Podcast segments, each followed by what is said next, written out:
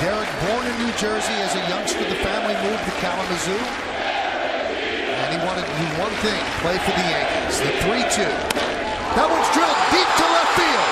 Going back Joyce, looking up. See ya! 3,000!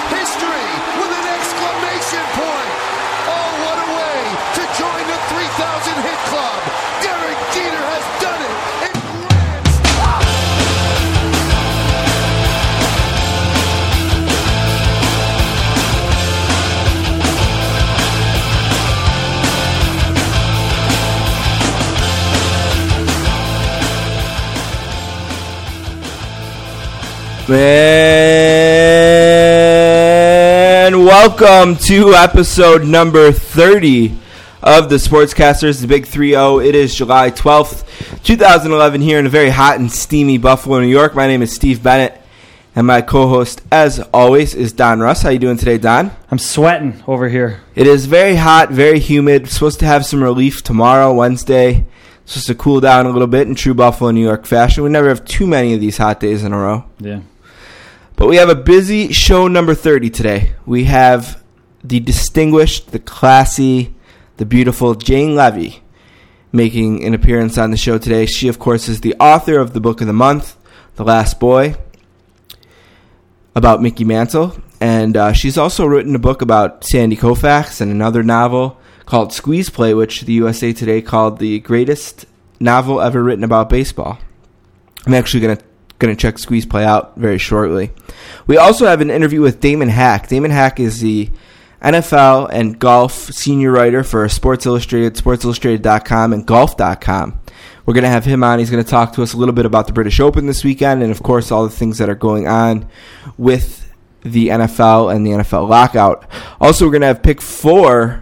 Don, you're not going to be too excited about the results last week, but I certainly am. And right now, let's just get everything started with three things. You know what? Before we get to three things, I wanted to mention this last week. I didn't. We didn't get to it because we went a little bit long in three things. And I want to thank our guest from last week, Spike, uh, for joining us. But I wanted to mention just a few ways to access the podcast.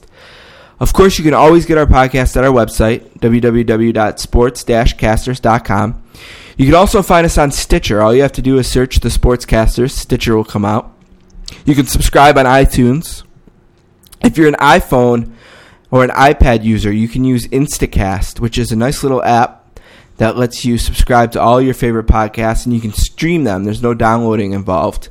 And Downcast is another app very similar to Instacast and maybe the better of the two for the iPad. I would say if you're looking for one for the iPhone, I would use Instacast. If you're looking for one for the iPad, I would use Downcast.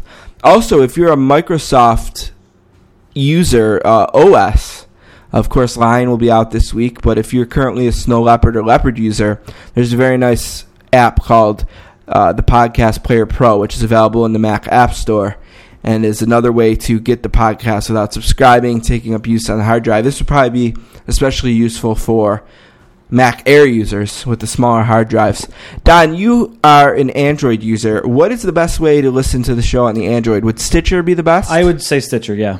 Yeah, so if you're an Android user, you can find it on Stitcher. So I just wanted to mention those different ways uh, to find and download the podcast. And with that said, let's do three things. Let's play a game. All right. Count of three. One, Alrighty. I'll take it off. Two, The oil patterns on a PBA lane are very, very difficult. three. I might be able to beat JaMarcus Russell at quarterback. This is the funnest night ever. Did we just become best friends? yep. Now let's move on to other business.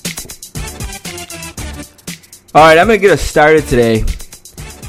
And I don't think this week we could do three things without talking about the incredible day that Derek Jeter had Saturday at Yankee Stadium, getting his 2,999th hit, his 3,000th hit, his 3,001st, 3,002nd, and 3,003rd hit, all in one day.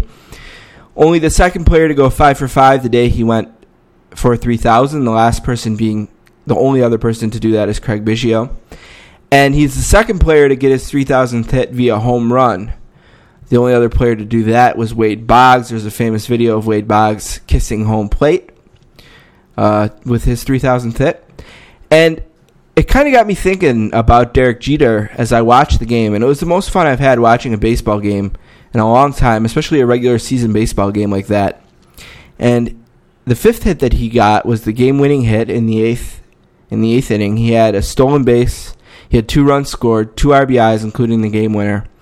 He had a double, a single, a home run, just a triple short of the cycle. And Derek Jeter has really always been the perfect player, and it's not that big of a surprise that he would have the perfect day. I don't know what your thoughts are, Don, but Derek Jeter, what what, what else can you say? I mean, Yeah, he joins a very exclusive group, like 28th player. He's the 28th, so uh, even Yankee haters can't knock that achievement. I saw a friend of yours tried to on Twitter, but uh, yeah, there's there's not much you could say. It's, it's hard to get lucky or be overrated with 3,000 hits. and you know, look, there's some players and teams that are hated in sports. A lot of people hate the Yankees. A lot of people hate Duke basketball. Maybe a lot of people hate the Lakers or the Celtics, whatever side of that rivalry you're on. And and that makes sports fun. Sports is always better with villains. But if you're a Yankee hater, I bet it's really hard to hate Derek Jeter. Just because he does everything the right way. And you could maybe be dou- jealous of Derek Jeter, jealous of his success, jealous of all the beautiful women he's brought home. You could be jealous of all the money he's made. But he's always done it with class, he's always done it with style. And I can only think of one instance where he was caught out late at a birthday party and maybe George Steinbrenner unfairly made a big deal of it, but then they patched that up with a really clever and funny MasterCard commercial, if you recall yeah, he's just the perfect athlete, and I find it hard to hate him, even if I I wanted to. And maybe Jerry Rice is a good example of that. Growing up a Saints fan, I never I always wanted to hate the 49ers, but it was so hard to hate Joe Montana and Jerry Rice.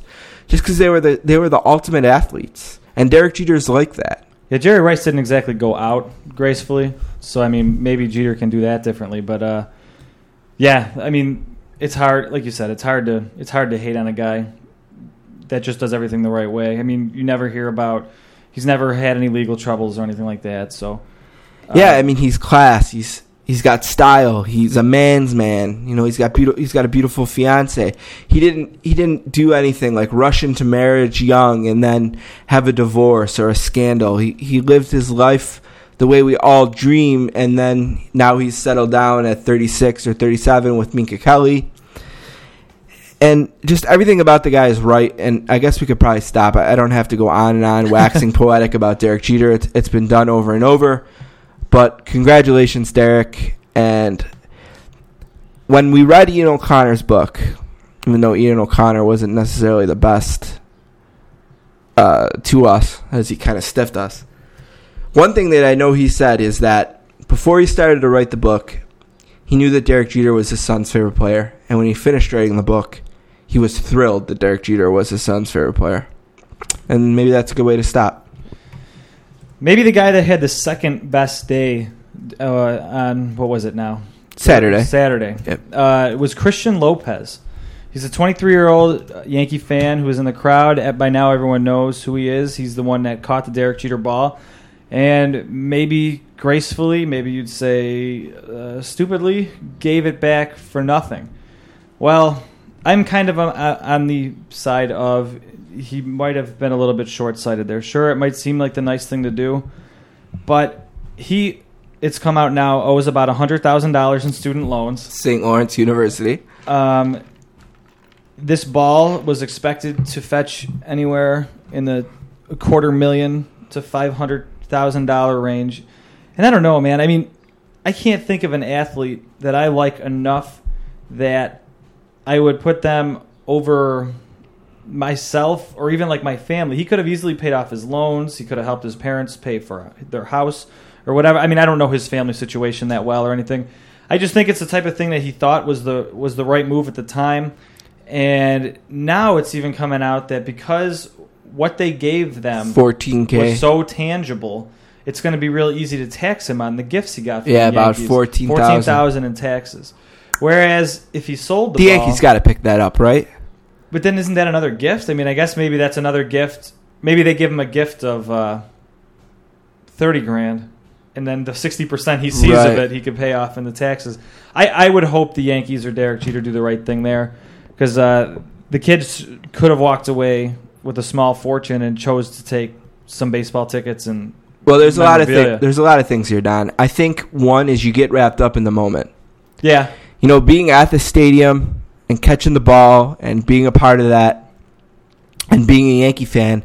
I think he want he didn't want he didn't want to be that guy who who all right. And I guess he didn't went have, for the dollar. I right. suppose. I guess he didn't have the benefit of hindsight. Like he probably wouldn't have known the numbers going in. Like if I catch this ball, it's going to be worth half a million dollars Right. or whatever. But It's tough. It's a tough situation because he really did catch a lottery ticket, and he decided to throw to it out back. instead of Right. cashing it. Yeah, yeah. And that's a tough decision to make. And the Yankees did a good job, I think, of compensating him. They gave him four tickets, the best four tickets in the stadium for the Sunday game.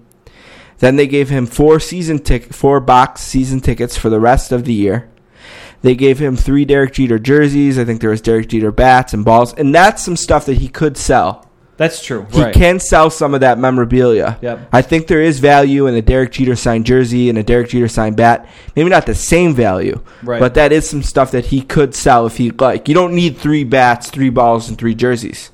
You know, so maybe the Yankees gave him multiple in the thought that he can sell a few of them and, and keep one of each for right. himself. He's never going to make what he made from this ball, but I know you have there's there's kind of more to this ball thing. Right. Yeah. This kind of a uh, a strange trifecta of uh, stories that you don't hear. I mean, you hear this with like the Bartman uh, way back when, and now Christian Lopez is. Yeah, and. J- and uh, Maier, Jeffrey Maier Right, from the right. 1996 ALCS, who famously stole the ball for a, a Derek Jeter home, run. yeah. right?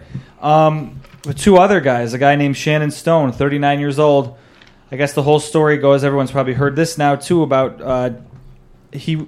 Josh Hamilton got a foul ball, first tossed it to the ball girl, and he heard a cro- uh, voice from the crowd yelling, "Hey, can I get the next one for my kid?" And he said, "Yeah, sure, whatever." Being a nice guy, so he turns, throws the ball to the guy. The guy throws it a little short or whatever. The guy falls behind the scoreboard, falls 20 feet. Kid screaming for his dad, uh, six year old kid. Uh, the guy goes to the hospital, ends up passing away. And uh, I read a crazy, not crazy, but a real.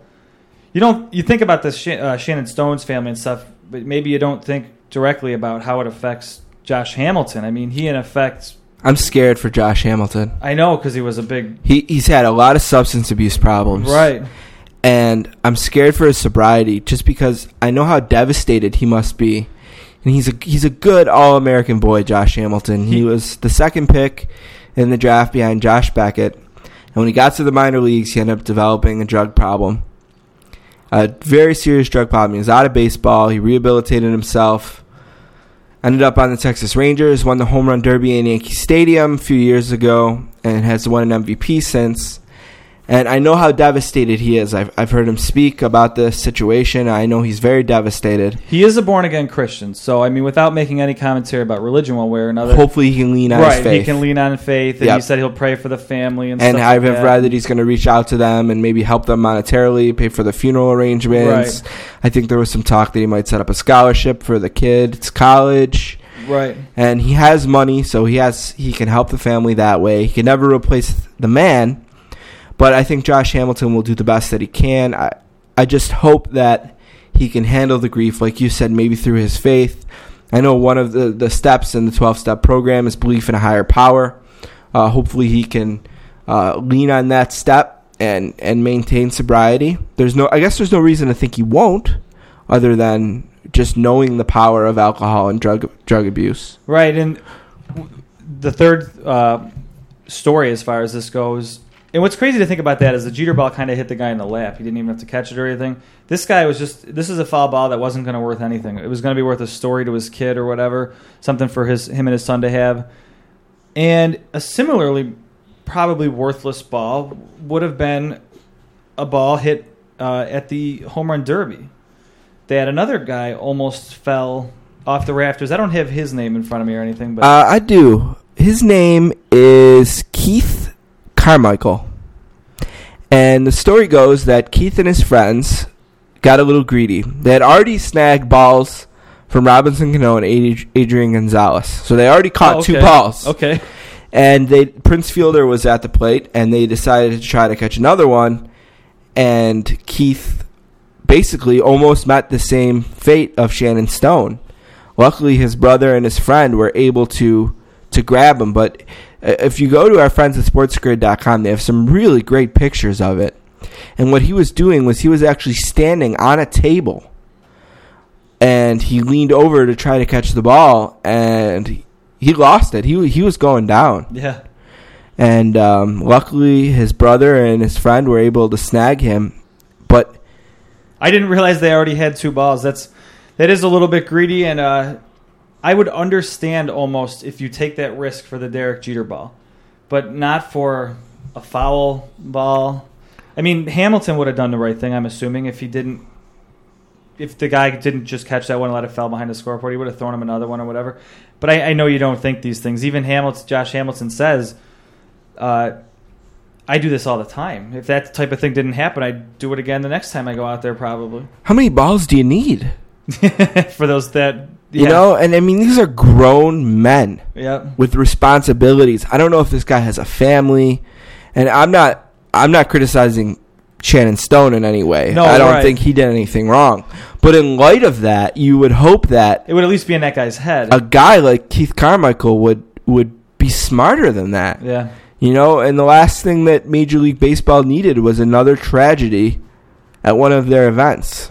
I I think this is going to. There's going to be some sort of fences or something put up now, which is maybe unfortunate because people. That's part of the excitement. Uh, sitting near those in the nosebleeds on the walls there is to get those balls, but uh, I see them going the hockey route in s- some form or another. And if you do go to sportsgrid.com, you'll see the picture of him standing on the table, and that's something that I'm shocked was allowed at the venue.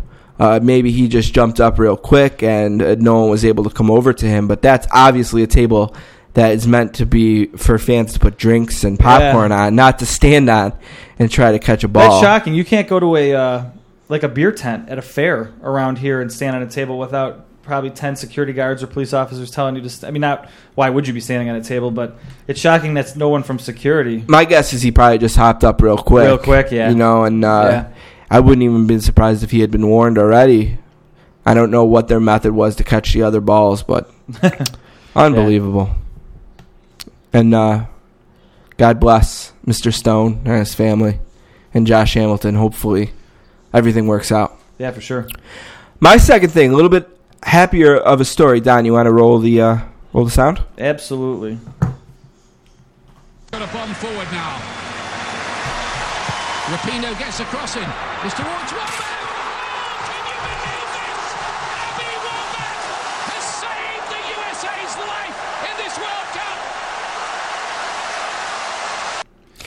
So there it is. Abby Wambach scores in stoppage time of extra time. Yep.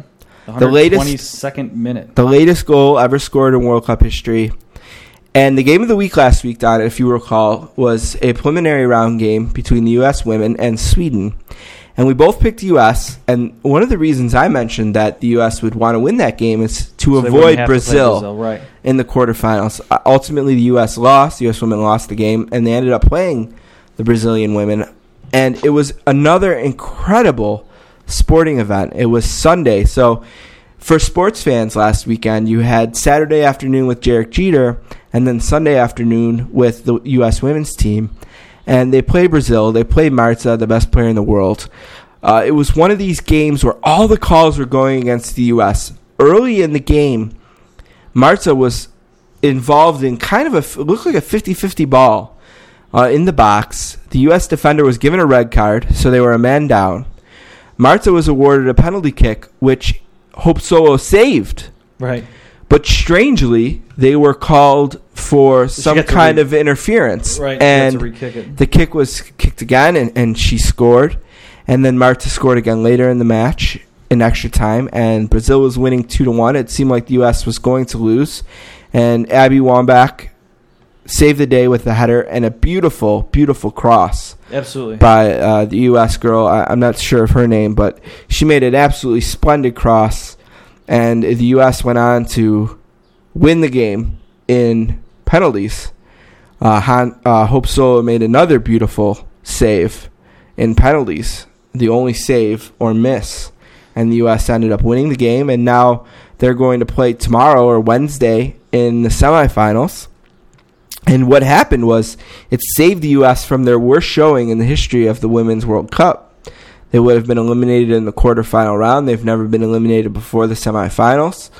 Uh, they wouldn't have had a chance to compete at this far in the tournament, and it would have been a big disappointment, especially how well the first two games went, as the U.S. were uh, the best team it seemed like, and now the field has really opened up. right. Uh, Brazil is gone. Germany was upset by Japan. They get to play France in the semifinals and avoid Sweden until the final, the team that did beat them, and probably the, the other best team remaining. So it's a very exciting time for women's soccer, and I have a question for you, Don. okay. The next couple days, women's soccer is going to be a huge part of the sports world. There's not a lot going on. Right. Uh, baseball is having their All Star break. There's not going to be any baseball games Wednesday. It's going to be the main sporting event of the day. Do you think that women's soccer can build on this momentum? Do you have any interest? Do you have more interest in going to see Marta and Alex Morgan play for the Western New York Flash? Huh. Do you think women's soccer can find a spot in the American sports landscape? I don't know if it's tied to hockey, so this might be uh, a bit local, but this Buffalo, New York is a very big hockey area for youth hockey. I know, I think it's like maybe the third in the country behind somewhere in Minnesota and maybe New York's. New, well, no, maybe it's the second. I don't remember off the top of my head. But uh, soccer is also very big here. We have uh, a great venue in the Salem Sahlen's, yep. uh, there's two other smaller venues around here. Epic Center. Epic Center, uh, and uh, Sportsplex. But there's a lot of places for kids, and I mean, there's outdoor fields everywhere. So there's a lot of places for kids to grow up, play hockey or play soccer. So the interest seems like it is there to some degree already, and if whether or not it's going to build on it, like as far as the country goes, I can't remember which game in particular it was, but one of the games already beat out Game Seven of the Stanley Cup as far as ratings go. So there is a lot of Yeah, this is going to rate huge. It's going to be a great week for women's sports, for women's soccer. Just like in 1999, right. the ratings were huge when Brandi Christensen famously won the Women's World Cup and took off her shirt. Right.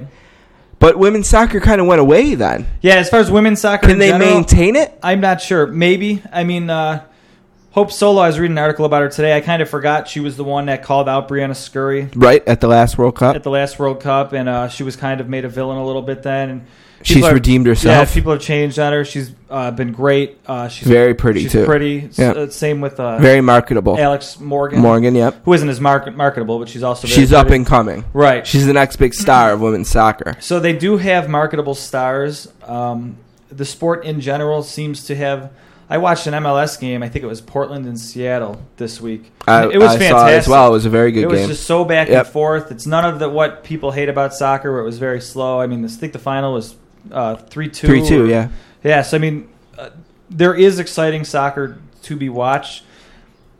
It's hard to say because it's. I mean, it's not football season or anything like that. it will be interesting to see in the long term if women's sports and women's soccer and soccer in general can build on the momentum that they are going to have coming out of this World Cup. I think if any women's sport's going to do it, it would be soccer. I think it's the second most watchable women's sport. Uh, first being tennis because that's Yes. competitive, it's established. Golf is okay, but it's it's. I think soccer is it. Basketball's clearly not it. And hockey is, is decent as well. It's just, you know, it's it, again, it's a niche of a niche sport. Right, right. Uh, you mentioned Western New York and being a, a good place for soccer. Well, let's not forget that Ab- Abby Wambach is from Rochester, New York. Right, right. Yeah, so she was born right down the road. So one of the biggest stars in the world uh, was born in this area. She went on to play co- uh, college soccer at the University of Florida, And I'm not sure where she plays her club ball now, but I'm sure she's in the league that Alex Morgan and Marta play for the Western New York Flash. So it'll be interesting to see uh, where where this goes from here. Yeah, real quickly, the, the unsung hero that we were talking about, the person that made that on the money cross was Megan Rapinoe. And she did it using her left foot, which is not her dominant foot. She's a righty. Bravo. Beautiful, beautiful pass. My next, my number two point. Uh, as a dork, I love this, but Mike Commodore recently was picked up by the Red Wings, and I'm not sure why nobody else has picked this up on anywhere on his other teams, but fans have come out and largely our buddy Puck Daddy Greg Wyshynski has come Yep. out and pleaded for him to wear the number 64 in honor of the Commodore 64. Um, Greg Wyshynski said he'd donate $64 to the charity of Mike Commodore's choice, and fans of Puck Daddy's blog have actually picked up on this, and they've donated about or pledged about seven thousand dollars to this cause. I can't see why he wouldn't do it. Uh, Do you want to explain the Commodore 64? oh yeah, it was. Uh, I, I think it came out around the time of the Nintendo or right before it, but uh, a lot of games that people still like, like Ultima, originated there. Gauntlet was a was a Commodore 64 game, Bubble Bobble, which later came out for the Nintendo. So it was a gaming system, It was- it essentially. yeah, it was considered a home computer, kind of the way, like Famicom, which was the name for Nintendo in Japan. I think was supposed to be like a family computer, but I think the practical applications never really took off. But the gaming side of it really did. Um, yeah. So from there's apparently a lot of nerds out there that want this to happen, and I think it's I think it's pretty funny. And he seems like a funny guy. He's the one that came out in the robes and stuff. Way One question and- about it. yeah. Do you think it puts unfair pressure on him in the sense that he's almost being forced to do it Change his number or, you know, turn down charity? Yeah, I guess it depends. It maybe, I guess that is a little bit like, cha- right, like you said, change it or you're going to be turning down a charity. But I'm sure they would pledge the money regardless. yeah, may, yeah. Certain guys don't care about their numbers. I know I heard a story about Tyler Myers saying 57 was just the number they gave him when he got called up, and Right. he just didn't care that much, so that's what he kept. And so far, it's worked out for him. Commodore's worn 22, I think, in uh, Carolina and wherever else he's been. So I don't know what connection he has to that number. Maybe it doesn't mean much to him. Uh, you would think someone would have suggested six Commodore 64 to him at some point in his past, and maybe he turned it down for whatever reason. So I don't know. That that is an interesting question. Like, it's funny from my point of view because I'm an outsider. But if he's really in love with the 22, or maybe it's it means something to him, then yeah, maybe that is unfair pressure. But I guess it's easily solved where he could come out and say, "Look, it, I'd love to be number 64, but 22's been a part of my life. Right. I'd still love to donate $10,000 to charity, and I would encourage those who encourage me to still make their pledges. If not, I'll do it for them." At the time the Commodore came out, or during its lifetime, it says sales totaled between 12.5 and 17 million units, making it the single best personal computing model of all time. Wow. I'm sure that's different now because of like uh, the MacBooks and iMacs and all that type of stuff. But at least according to Wikipedia, uh, at the time, 12.5 to 17 million units. That's incredible. Yep. All right, my third thing. Kind of an unlikely spokesperson for gay rights has emerged, and that's Michael Irvin. And I suppose he's only unlikely because I didn't realize that he has a v- older brother who is a gay man, and they have a really sh- strong connection. Uh, you know, like most brothers do. And Michael Irvin is on the cover of July's Out magazine and they have an article with him where he pleads for gay rights and I'm proud of Michael Irvin. You know, congratulations. He was the 15th Michael Irvin, the 15th of 17 children Wow. born to a preacher. Wow. He idolized his older brother who died of stomach cancer in 2006. And uh, Michael Irvin just wants to to honor the legacy of his brother, and I commend him for that. I was surprised to hear he was going to be an advocate for gay rights, but maybe a player like him, a Hall of Famer, coming out will make sports a more tolerant place for gay rights because of course sports has never necessarily been Right. the most tolerant place for gays and gay rights. Yeah, absolutely. I don't have much to add to that. It, it's like when you told me that that he, I guess he did the cover of a magazine, and uh, yeah, I was I was surprised. I don't know why necessarily I was surprised. It just he doesn't seem like that type. I don't know. Quote I don't want to say anything that makes me sound like I'm putting him down for it. quote from Michael Irvin. I'm not gay, but I was afraid to even let anyone have the thought. I can only imagine the agony, being a prisoner in your own mind, for someone who wants to come out. If I'm not gay and I'm afraid to mention it, I can only imagine what an athlete must be going through if he's gay. So I think the main point, the main reason Michael Irvin did this was one, to honor his brother, and two, to try to make sports a more tolerant place for gays. Clear- and I'm yeah. sure that, hey, all the best to him. Clearly, it's not a tolerant place. No. You don't hear any stories about uh, gay bashing or anything like that, but you also don't hear any stories about players that are gay. And there's thousands of professional athletes. It just doesn't seem like the numbers work out that there wouldn't be a few that were gay. One more quote. Hopefully, as we move forward, we will get to a place where there's no way it's even considered. It's just what it is, and everybody can do what they do. That's the ultimate goal. Absolutely. My last thing this week Dany Heatley and Martin Havlat have both been traded for each other, both to their fourth team, which both guys are practically. I mean, Heatley's definitely a superstar, and Havlat's right on the cusp if he's not. Yeah. And it makes you wonder what's wrong with these guys. I mean, I know Havlat has had some injury history. Maybe that's all it is with him because Heatley's clearly the better player. Well, let's break it down. Let's start with Heatley. So Heatley's drafted by Atlanta, and we all know why Right, right. Atlanta didn't work out. Dan Daniel Snyder. Right. So Atlanta is gets to a point where they decide to trade him to Ottawa. Ottawa ends up in a situation when the salary cap comes about that they have three superstars: Daniel Alfredsson, Jason Spezza, Dany Heatley. Now, wouldn't you? They decide ultimately to keep Spezza and Alfredsson and trade Heatley. Heatley's the best of that group, probably still. Ah, I would say Alfredsson. Alfredsson, Yeah, I would Right say now? Alfredsson. Well, maybe not right now. but when he was traded, but I think the he was maybe the best. Of the right. He's had the worst career. Maybe Spezza is close now. I mean, he's about a point per game guy. I think. But there's a lot of factors. Obviously, you can definitely say that he is a all-time senator, Alfredsson. Right. You know, right. he's their captain. He's their guy. So he's probably not anyone they consider trading. And at the time, Spezza was maybe just the younger, cheaper option. right. You know, so then he goes to San Jose, and after a couple of somewhat failed years at San Jose, having great regular seasons and terrible playoffs, Heatley was terrible this year in the playoffs. Yep. And maybe that's why they decided to move him. Now you go to the Havlat side of things, and Havlat, I believe, started in Ottawa, Yep. uh, was signed as a free agent, I believe, by Chicago. to a crazy long deal. And then Chicago decided that they would rather have Marian Hossa than Havlat, right. and moved Havlat to Minnesota. Yep. And now Minnesota, I guess, looking to, to make a change. They haven't been in the playoffs in quite a few years. They don't score many goals.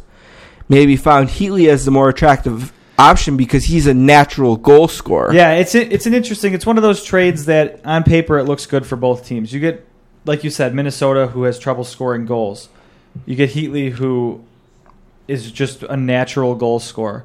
On the flip side, you have San Jose who, as a team, is known for struggling and choking in the playoffs, and they played a little better this year, but still, they for a team that was just as good as any fell short of their ultimate goal and you have a player in Heatley who was as bad as anybody, like you said, as Yep. far as what his reputation and what he'd done leading up to that point. Martin Havlat's a pretty decent playoff player. Yes. If if not for injuries, I mean, he would obviously post better numbers, but there would be less question marks about him. So I mean, this is just a number uh, uh, a situation where Havlat goes to it. He's a good playoff player, goes to a team that needs good playoff players, and Heatley's not a great playoff player, but he's a good goal scorer. Goes to a team that needs goal scorers. So it's a huge trade in the hockey world. You don't see a lot of one for one superstar deals, but it might just work out for both teams. Yeah, it will be an interesting storyline to watch this October when the NFL season gets together. So that's three things for today. Here's where we go from here in episode number 30 of the Sportscasters. We are going to take a quick pause and we will be back with Jane Leavy. I really had a, a lot of fun recording this interview. I did it earlier. Jane was an absolute delight. I want to thank her again. Then we're going to come back. We're going to do something special and then break again to interview Damon Hack and close the show with pick four. So let's do it. We'll be right back with Jane Leavy.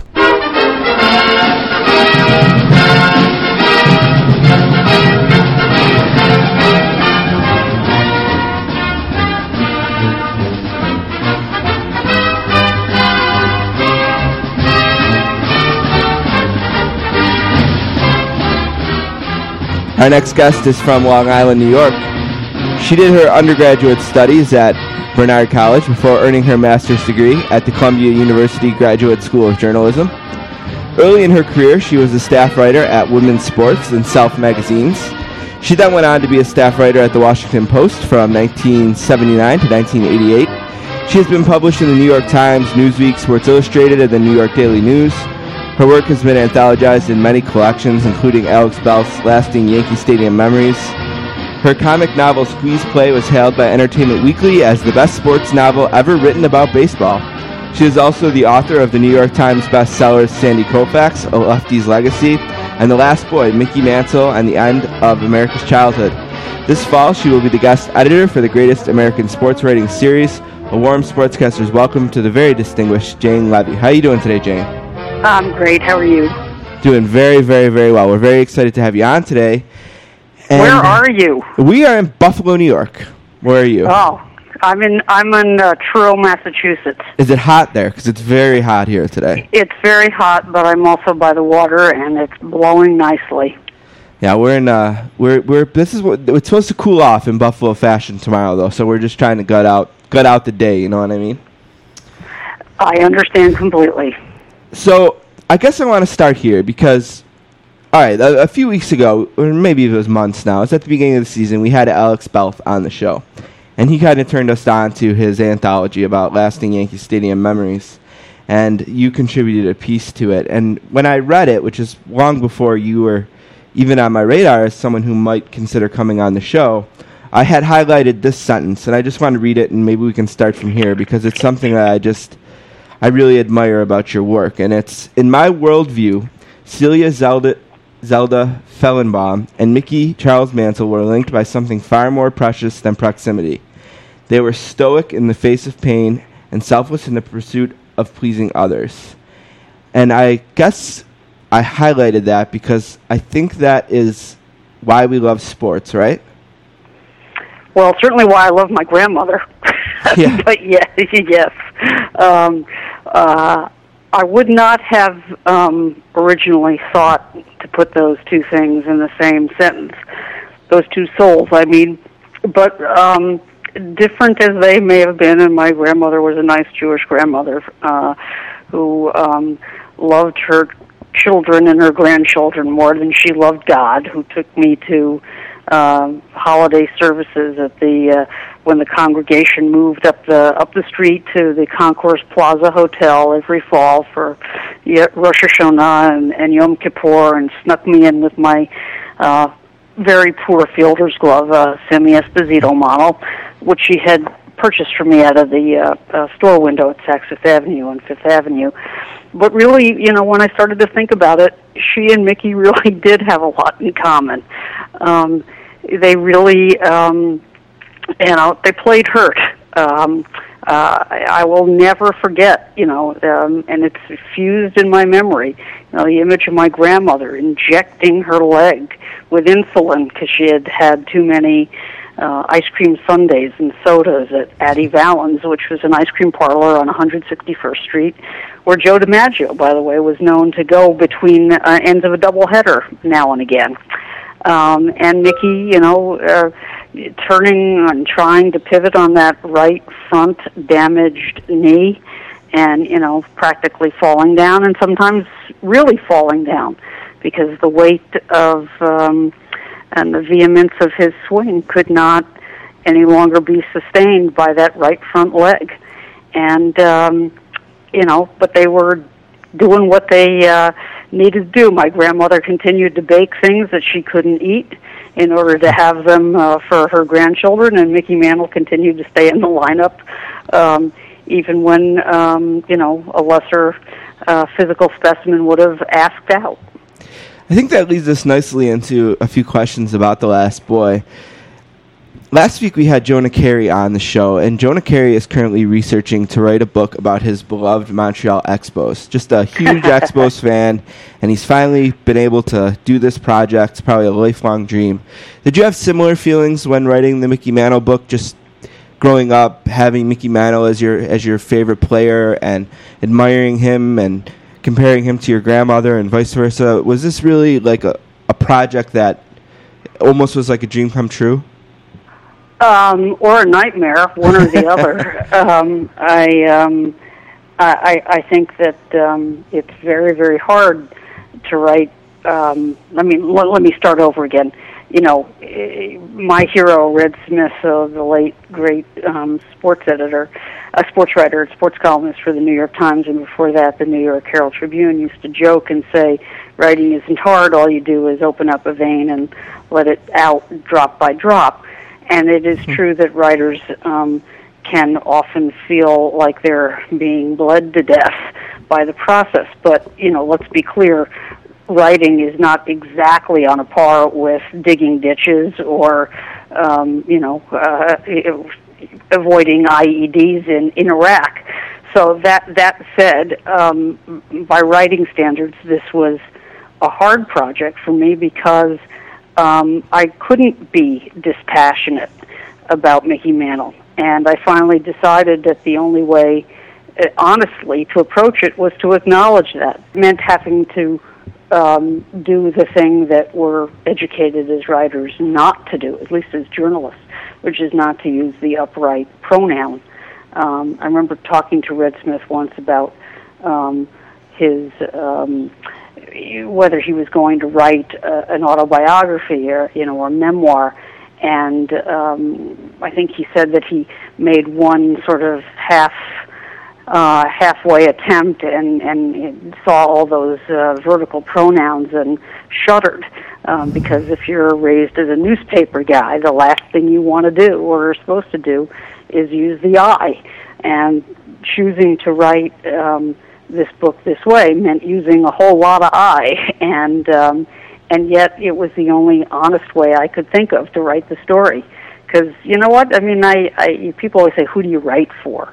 I, you know, I don't imagine a particular person or a particular segment of people. It's not like I'm seeing people out in the bleachers at Yankee Stadium and going, "Oh my God, what are they going to think?" Um, but to the extent that you think about the reader, um, you you have an implicit bargain, which is you're going to tell them the truth, and um, as best as you can. And um, so it would have been very dishonest and disingenuous of me to pretend a faux objectivity um, that I didn't possess. So I just decided to hell with it, and uh, I'll I'll write the truth as best I can, which is he was my guy. I adored him growing up, um, and uh, there were parts of him that I identified with, even though I was a nice little Jewish girl tomboy on Long Island, and not, you know, one of those guys in the street playing stickball or anything. But you know, on a very, very um, personal, deep level, I identified with him. You know, I um, I was born a, a, about a mile north of the, of the stadium in a hospital that no longer exists. It's called Royal Hospital.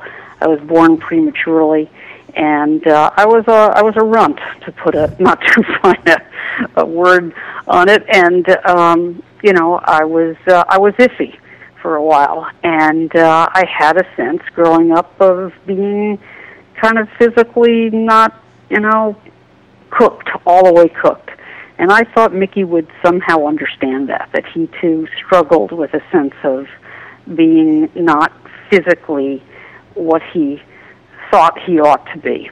And, um, uh, and of course, later we came to find out that that was true. How long, if ever, did it take you to get comfortable with those eyes? Um, well, actually, I owe it to a friend of mine who's also, um, by chance my physician, who was also by chance a former book editor at the Washington Post. Uh, her name is Carol Horn, and she came back from a trip to Florida where she had seen this play, and this again, it's an unlikely um, uh, connection to make to Mickey Mantle, but she'd seen a play by a playwright named Doug Wright, the gay man who won a Pulitzer Prize for a book called, uh, for a play called "I Am My Own Wife," and it's a play about um, a gay uh, a man who um, wants to write about a transvestite in uh, first Nazi and then Stasi Germany, who survives both horrendous regimes uh, despite being um, completely open about who uh, he slash she is. Um, and um, this was a guy who set out to write, uh, you know, a paean, a paean to his his hero heroine, and comes to find out that he she was a collaborator, and that's how he she survived these horrible regimes. And so um, it was uh, uh, a revelation um, to see how he chose to handle it. And after um, you know struggling and struggling, having six years of writer's block, a friend of Doug Wright said to him, you know, don't try to write an objective, ordinary history. Write what you know. Write about your love affair with Charlotte von Mahlsdorf. And that's what he did. He ended up writing a play in which he became a character trying to seek out um, Charlotte von Mahlsdorf's real self. And as far as Charlotte von Mahlsdorf might be as a character from Mickey Charles Mantle, um, nonetheless, the advice was perfect because it gave me permission to use that dreaded I word Yeah. and to use it in the service of telling um, and reporting a story that I couldn't uh, have reported honestly any other way. I kind of have one more question about I before we get into the into the meat of the book, and that's because I had this written down for later. But since we're on the topic, one thing I've grown to admire about you as a writer, as I've researched for this interview and kind of been more familiar with you over the last couple of months, is how well you can write about family without too many eyes. I, I love to write. I I have two younger brothers, and when they both graduated high school, I wrote a piece about them, and I, f- I really struggled with keeping myself out of it. And as I read your piece on Grantland about your father, I kind of admired how how well you can tell the story, uh, minimally putting yourself into it, despite the fact that you're such a big character in it. And um, maybe we can just talk a second about that piece in Grantland and, and your kind of ability to, to be able to write about your family, like in your grandma in the Yankee Stadium piece and your father in the Grantland piece, but you, you're very talented at kind of keeping the eyes out of it. Is that just kind of from being hammered into it as a newspaper writer? Um, it, that is a lovely thing to say. I've never heard it before. I've never had anybody point it out to me. Um, never even thought about it. Um, It's just You're- something you're- I've struggled with, you know, as a writer, and that I can admire in your writing. uh, I, I, I'm stammering on that. I, um, I, you know, I think my my feeling it it must be just purely unconscious because um, I probably was concerned there there are too many eyes already, and maybe that's what's kept them in check. Um, I, I really don't know, and now I'm going to be self-conscious about saying that word for the rest of the program. All right, let's get back to Mantle for a second. You decided to go with a pretty unique format, and that is zeroing in on 20 days of his life. Was it difficult to pick out the days? Uh, where did, did the days kind of jump out? Why 20? Was that just kind of what happened to be, or did you specifically go hunting out 20 days? No, I didn't specifically go hunting out 20 at all. Um, I, in fact, I probably would have liked it to be fewer. But um, I, what I did want to do was pick days that seemed to me to be occasions um, for elucidating um, larger themes in his life. And um, I, I mean, I, I basically wanted to u- picked each date because you know I knew I couldn't do every home run that mattered or every clutch hit or every injury, and that writers and uh, critics and mostly Mantle fans would quibble with the, with those I chose and those I left out. So I tried to explain up front very clearly that I, I knew that that was the case. But I, I chose them, some of them very well known events in his life, like the facade home run off Bill Fischer and against Kansas City in May of '63, or um, the uh, the the tape measure home run in Washington D.C. a decade earlier, April '53, where the term of art tape measure home run came into being because um, he did something nobody'd ever done before. Um, but I also picked odd dates, like you know the day his father died, um, and um, uh, the day um, that uh, I mean I picked the day that uh, he um, came it came of age, as it were, in spring training of '51 when he hit two home runs at a meaningless um, exhibition game against the California Southern California Trojans uh, when the Yankees played a West Coast swing that spring instead of training in in Florida. Um, but each one of them gave me an opportunity to develop um, uh, something that I thought was key, uh, either in his character or in his psychological evolution. Um, that you know. Uh, became a, a, almost a meditation in, in, in each of those cases. The New York Times did a really nice review of the book, and one thing that they mentioned is something that you just mentioned in that answer, and that was that death. Uh, the quote, the quote from the article is, "Death is in fact the unexpected theme of this biography." And you mentioned writing about the day that Mickey Mantle's father died, and in the book you kind of talk nicely about uh, Mickey kind of realizing uh, what Lou Gehrig felt when he made his uh, speech when uh, the day that his number was retired. Do you agree with the New York Times assessment that death is an unexpected theme of the biography? Who am I to disagree with the New York Times?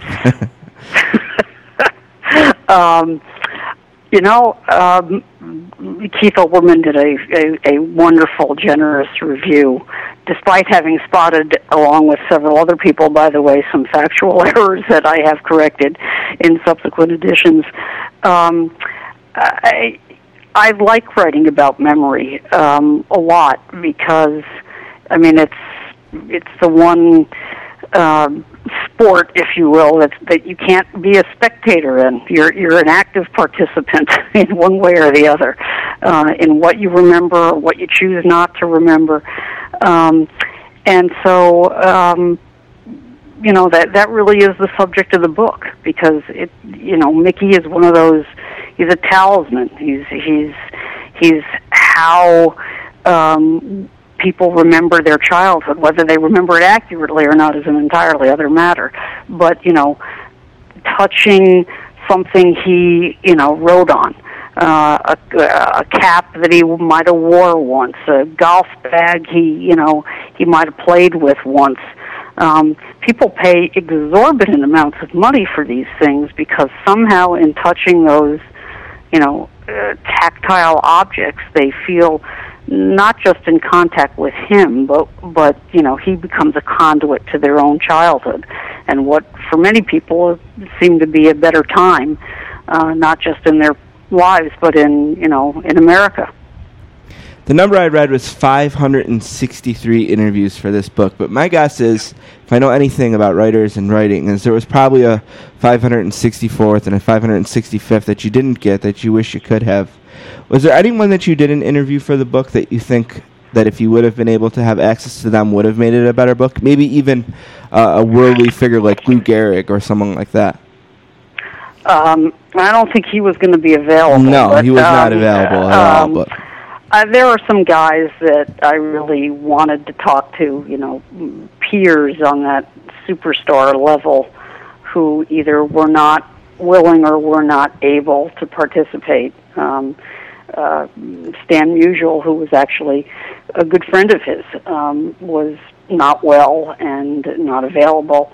Couldn't get through to Hank Aaron. Um, Willie Mays uh, stiffed me a couple of times. Um, he was engaged in the process of, I guess, writing his own book with Jim Hirsch, and Jim's a, a good friend of mine, and he did a, I thought, an, an exemplary job. But um, uh, you know, I really would have liked to have been able to ask Willie um, about that pivotal, you know, career-altering moment when he hit that. Um, uh, what they call in baseball a duck fart uh, between Joe DiMaggio and Mickey Mantle in the fifth inning at uh, Yankee Stadium, Game Two of the '51 World Series.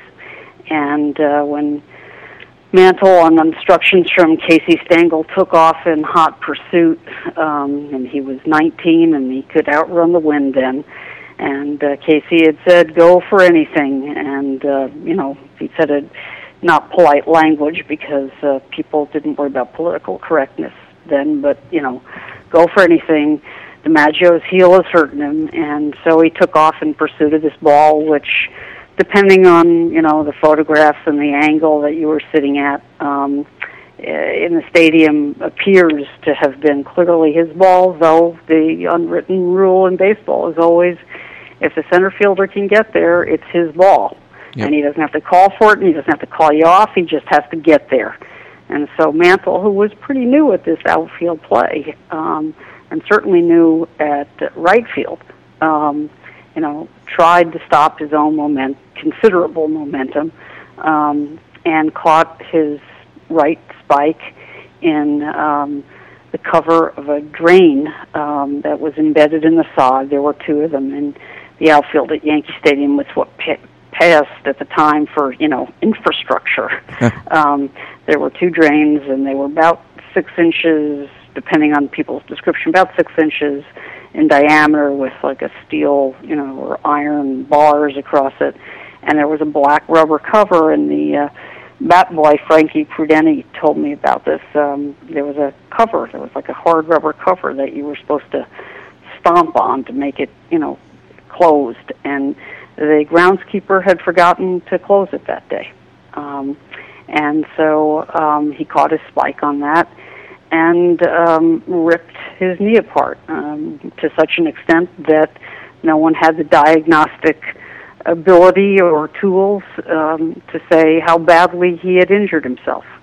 And um, I, I spent a lot of time doing what might, if it doesn't sound too highfalutin, you might call a, a, forensic medical case history for him, trying to figure out what did he do, what could cause somebody to lose control of their bodily functions. Because when I met Mickey in '83, when I was a reporter at the Washington Post, and I went to meet him uh, in Atlantic City, um, he told me right then that he knew lying in the grass that he would never be the same, and he told me that he had soiled himself. You know, so what could cause such pain to make you lose control of bodily functions? And I took all the information I could find and the few photographs of x-rays that I could find and interviews with everyone who was on the field that day with the exception of Willie Mays, uh, who I could find who was still alive. And it's pretty clear that, you know, what he did is he blew out his knee. He tore not just the cartilage, not just, you know, people speculated all over the place and the, the diagnoses, you know, were multiple uh, and contradictory. Um, but it's pretty clear that he, you know, uh, tore his ACL, his MCL, and and the, uh, PCL. you know, uh, medial meniscus um, cartilage. And you know, there was it was just coming into to vogue sports medicine back then, and, and no Dr. James Andrews, right? no Dr. Andrews, but there was a guy named Don Dan Donahue uh, at the University of Oklahoma who's widely considered to be the father of sports orthopedics, and he had just coined the term terrible triad to describe that injury, that that constellation of injuries, you know, that now you know people talk about as if well it's no big deal, you know. So you have knee reconstruction surgery, you'll be back and good as new in a year. Um, and had Mickey Mantle, you know, lived um, two decades later, he probably would have gone and had a knee reconstruction, and you know, then there wouldn't have been all these what ifs. Just as if Sandy Koufax had, you know, been ten years later, uh, he probably would have had Tommy John surgery, and you know, God knows what he would have done. Um, but um, these guys lived and played and endured before we had the vocabulary, much less uh, you know the technology to fix these things. I don't know about you, but I had the most fun I've ever had watching baseball in a long time on Saturday. And I thought a lot as I was watching the game and uh, watching Derek Jeter accomplish what he did. I thought a lot about your the title of your book and the end of America's childhood. And I wondered if you were maybe somewhere watching the game thinking that maybe childhood in a small way was reborn that day in Yankee Stadium to some extent. Um, any thoughts Hmm. on that? I uh, that's a little bit too lyrical for me. Um, I was glad to see Jeter do that. It reminded me a little bit of that day that Mantle had in May of '68 when he went five for five, and he had deter- deteriorated visibly and um, you know ominously by then, and he was just he was just hanging on. Um, he was just 32, but um, you know, five years younger than Jeter is now. Um, but he was a very, very old 32. But he had this magical day where he went five for five. And I, I don't have the line in front of me, but you know, Frank Howard, who played first base that day for the um, uh, Washington Senators, described how hard he hit these, you know, uh, these five baseballs. Um, you know, and it, it, just on the screws is, you know, uh, Hondo's description, of each and every one of them. Um, but, um, you know, Jeter had a day like that in which you remember those guys when they could still do it all. Um, remains to be seen whether that day for Jeter is predictive of a of a renaissance or whether you know we'll look back on it uh, the way people look back on that five for five day for Mantle and say, ah, yeah, there was a taste of who he had been, but he couldn't sustain it. How did you embrace and enjoy writing this book and creating a Kindle edition with audio and video enhancements? Did you have a role in picking the video and audio out? And did you enjoy doing that with this book, kind of the first book that you've written with this new electronic reading that has kind of become popular in the last few years? Um, I had done an, the audio for the Koufax book, um, and I'm kind of a ham, so yeah, I enjoyed that. Um, and I think it would have been hard for anybody uh, other than a woman, um, and maybe other than me, to read the first line of this book. Um, pertaining to uh, my mother being deflowered in in uh, Atlantic City on her honeymoon.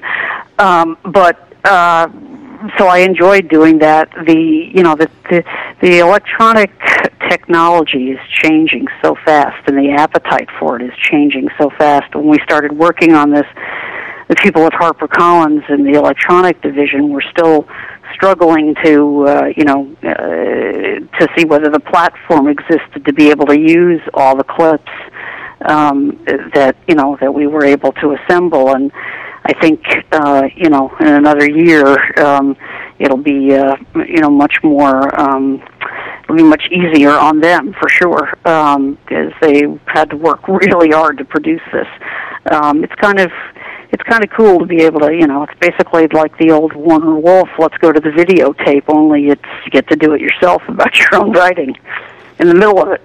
Yeah, and you know, I actually read The Last Boy. I read the uh, the Kindle version, and I happened to get lucky one day as I, I kind of as we were kind of getting this together, and I just went on to the Kindle website, and they were giving the uh, giving the enhanced version away for free.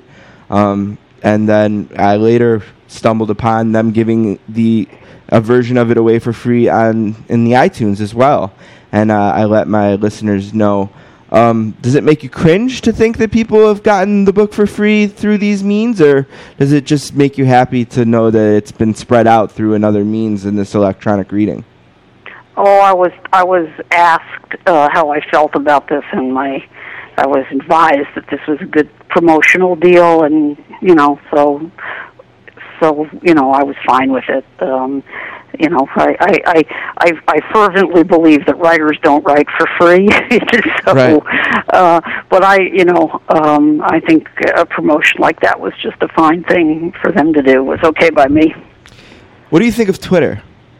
I couldn't find you on there. So have you Um, yet to I, embrace uh, it? I take pride in. I, mean, I feel a little bit like uh, you know waiting for Godot, though that's grandiose, I suppose. Um, I have Twitter followers, and I've never written anything, um, which I take pride in. Um, I, I suppose it was um, not um, self-promoting uh, to you know uh, eschew it, but um, and obviously a whole bunch of people and writers and athletes and all kinds of people are out there tweeting this and that. But you know, I I, I as a writer, I fundamentally believe that the notion that you can write anything of significance in 140 characters, and unless it's you know I do, is is is ridiculous.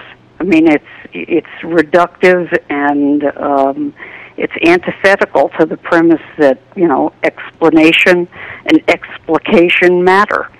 And so this is my one woman protest. Is Grantland the exact kind of website, maybe then, that you've been waiting for? A website that focuses on long form writing and really brings long pieces to the inter- to the sports internet in a way that maybe hasn't been done before?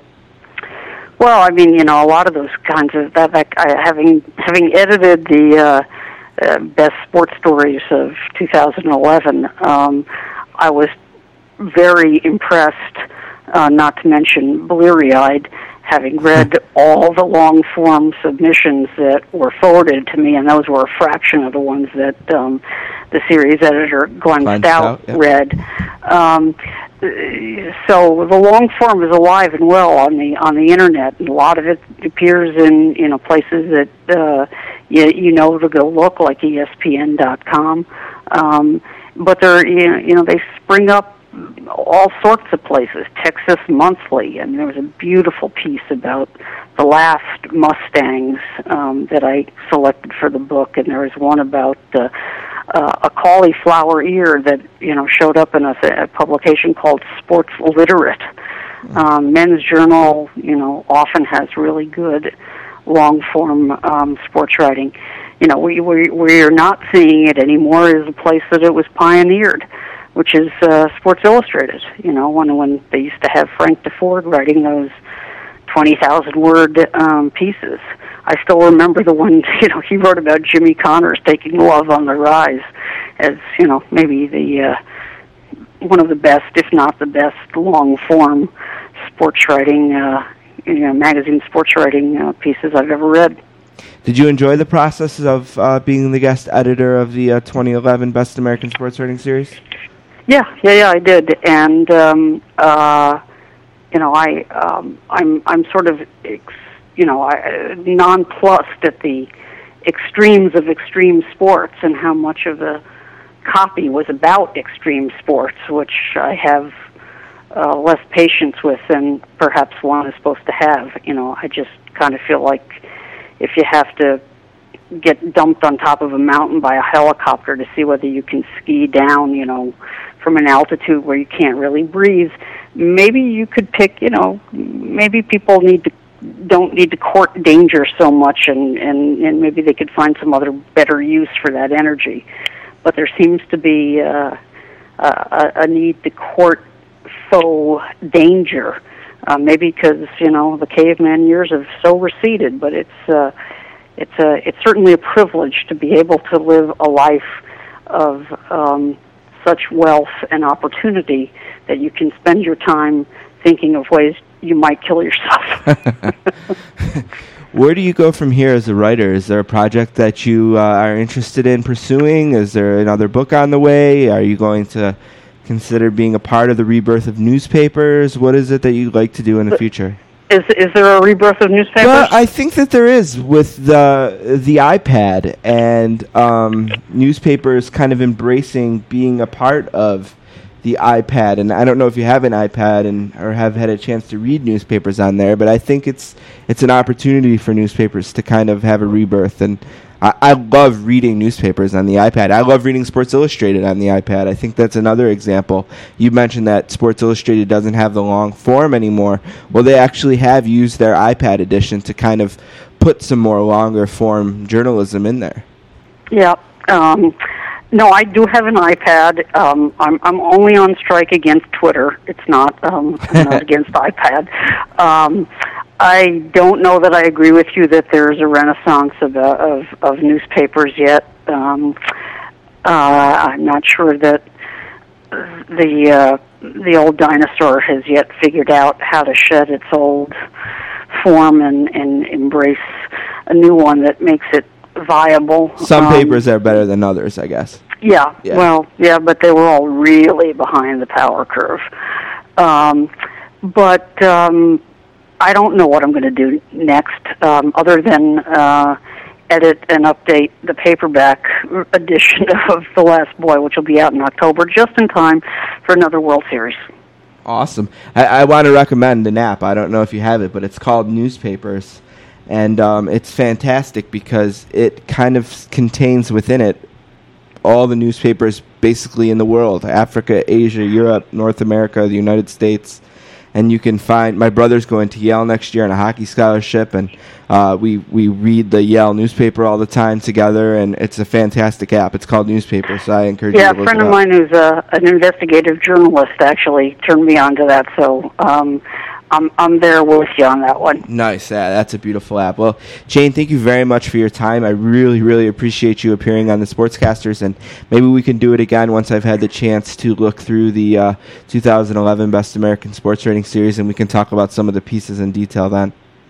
I'd be I'd be delighted to do it. Uh, sorry for the interruptions. Apparently, there's a, a hornet's nest by my front door that I need to go get rid of. So um, that was the commotion. Well, I'm not And, surprised. I'm not surprised that I was the only one pining for a little bit of your time today. I, well, the bees aren't getting it. Believe me.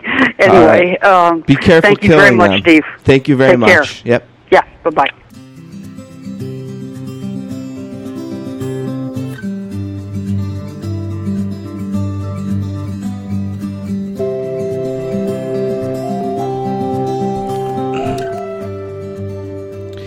I want to thank Jane Leavy, an absolutely beautiful, graceful, distinguished guest, one of the best in the history of the sportscasters. And that brings us to this small segment in today's show. There really isn't necessarily a book club update today because we just kind of closed out our latest book, The Last Boy, and Jane was nice enough to come on and, and talk all about that book. And I hope you enjoyed that. And I'm sure we'll pick another book sometime at the end of the month to read during August to get ready for football season. I think it's probably due time to read a football book, huh? Absolutely. So we'll do that. We'll probably do that next week or the week after that. Give give uh, a little bit of time to breathe. What we're going to do today, as kind of a special part of episode 30, is Don and I are going to present our list of our top five favorite guests in the first 30 episodes of the Sportscasters. If there's one thing that the Sportscasters does well, it's book guests. And that's a big tribute to Don, who's usually the guy behind the scenes booking all the guests. Yeah, I And- can't stop booking guests. yeah, so uh, we are going to go back and forth with our top five, and then we have a little clip for our number ones. My uh, guest booking so far has been me sending you text messages going, "Hey, this guy just did this. Maybe we should have him on." And I don't think any of them have been on yet. So either I'm aiming too high or too low or something. But um, my first guest, I'm going to throw out an honorable mention. And first of all, let me just say we've had some media giants on here. Like it's still amazing to me. Some of the guys like Peter King, Jason La Canfora, Joe Posnanski, and maybe some of them made your list. My list is more about just people I've had the most fun talking to. My honorable mention I'm going to throw out there real quick is the Ed on episode 13. he doesn't add a lot of information wise, but uh, he's a hilarious guy. Uh, he made us laugh probably more than any guest on there.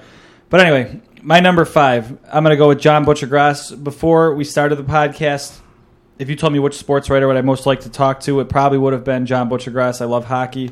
There's no better hockey guy to talk to than John Buccigross. He's been on episodes five and fifteen. Yeah, and basically, I, I, I thought another element to this could be I could give a little bit of a backstory to how the him? connection with the guest came about. And Buccigross basically was just one tweet. Hey, would you like to be on? And he wrote back and he said, Sure, I'm on vacation this week. Tweet me next week.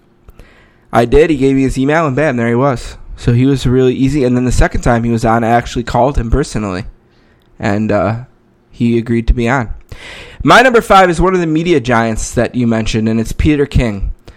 Uh, I don't think I've ever been as excited as I was when I found out that Peter King was going to be on. It just, I think it was our biggest, it was our biggest catch so far. Absolutely. And when I when I was reeling him into the boat and I hooked him, I, it just it was an incredible feeling, and it was probably the greatest feeling I've had around in and around the sportscasters. And I think I called you right away. Yeah. I called my mom right away. I was at Dairy Queen. He had over he has over five hundred thousand followers on on Twitter, and I knew that him being on, if he were to tweet it, would give us a, a boost. And he was nice enough to tweet his appearance. So that's Peter King, and basically again another instance of tweeting him a few times, and his tweet back was, "Okay, what do I have to do?" And uh, that's we went from there. And what I'll say about him real quick is sometimes you get guests, and I mean they're probably skeptical because of it's a po- the podcast and just the nature of it in general. Um, he started off Guarded. when he answered the phone a little bit guarded, but by the end of it, he couldn't have been a nicer guy. So he's a he's a great pick, and obviously an honor to have him on. Uh, my number four. I said I love to talk hockey. Uh, there's no one better. Maybe uh, he's a uh, a podcast guy more than Dam or than Buccigross. So my number four is Greg Wyshynski, the Puck Daddy. He's been on episode two, nine, and twenty eight. He's your man if you want to talk pucks. He does his own podcast too, so check that out. Yeah, you know, he was a guy that when we started this, I just knew I wanted to have on the show. Uh, being the hockey fans that we are, I figured if you're going to have a podcast and you're going to be legitimate and talk about hockey, you have to talk to the Puck Daddy.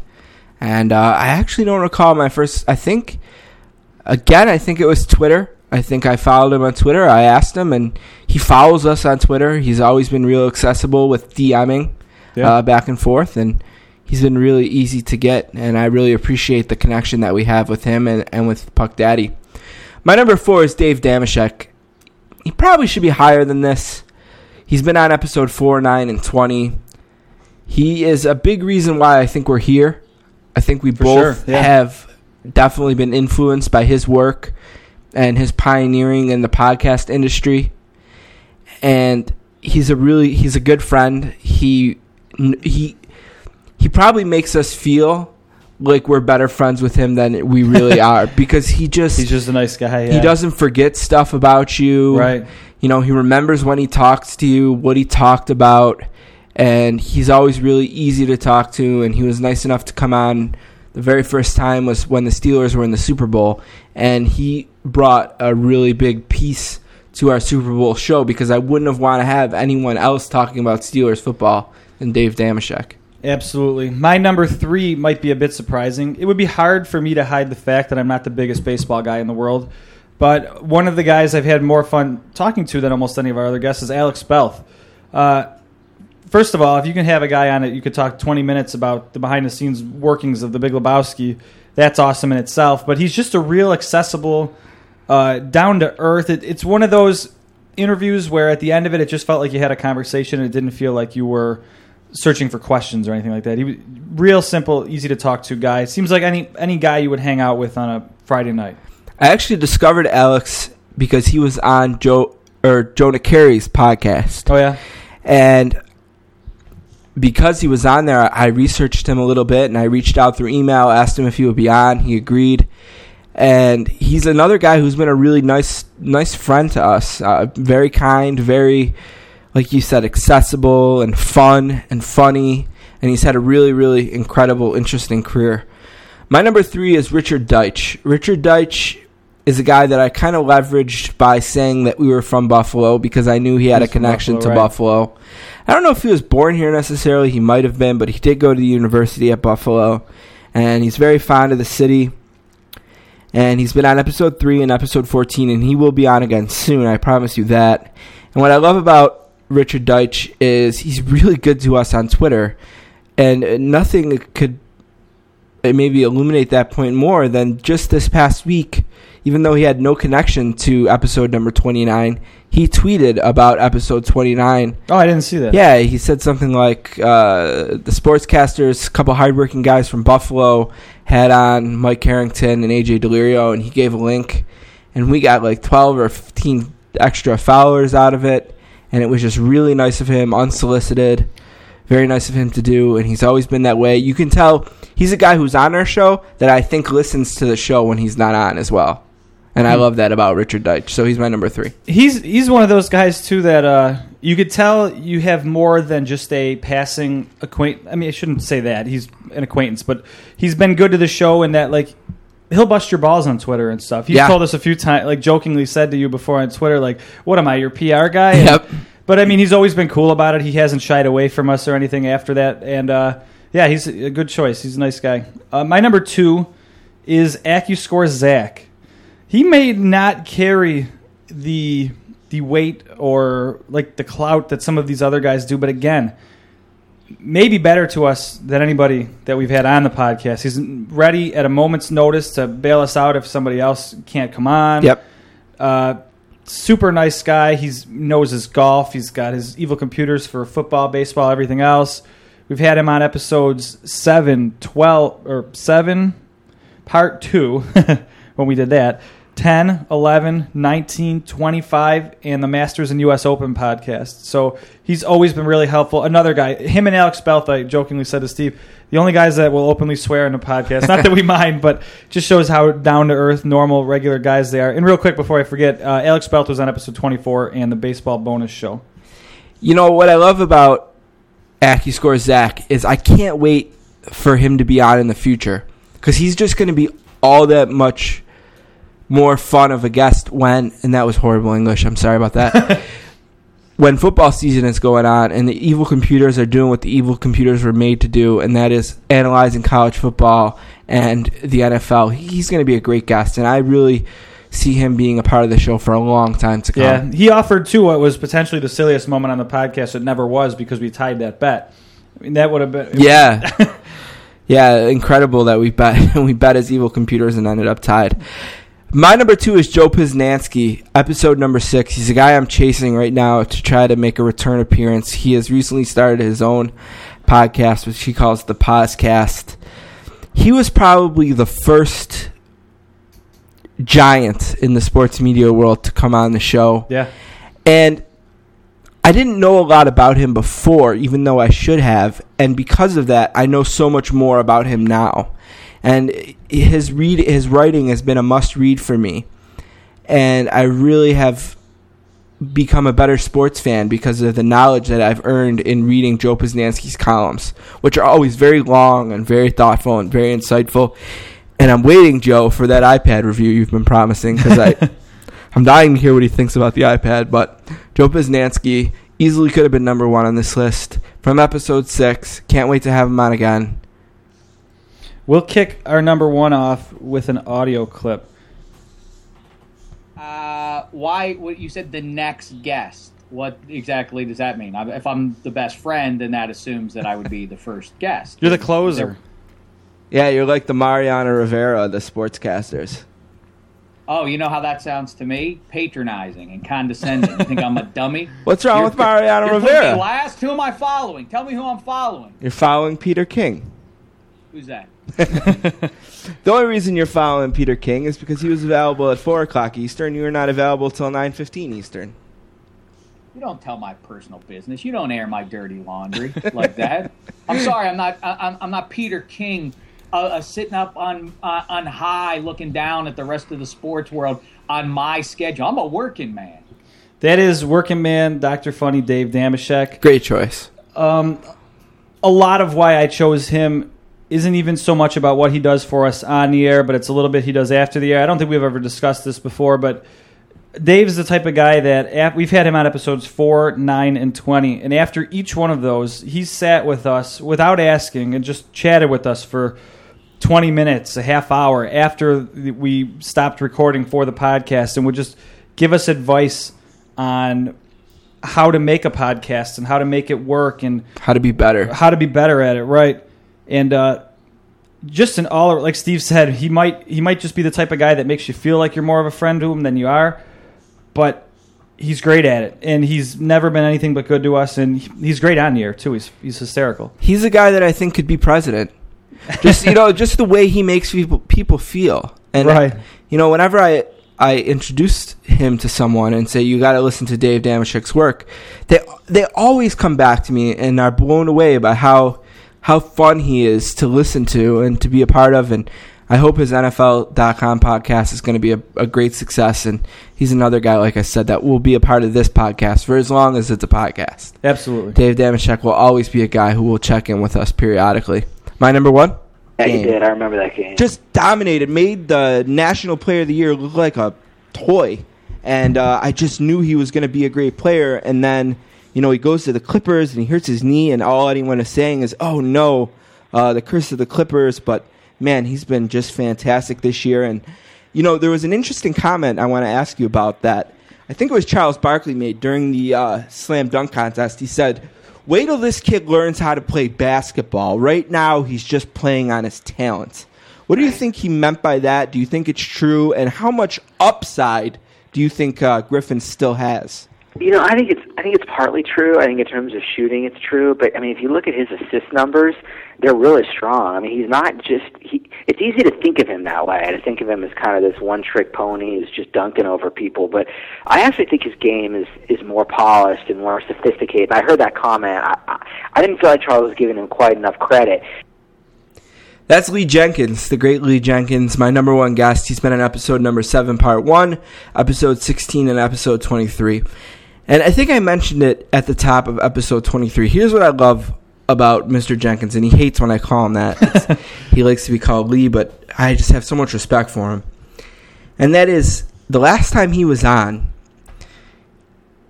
it was game one of the NBA Finals, and he was in Dallas to cover the NBA Finals, or Miami, wherever it started. I can't recall. I think Miami.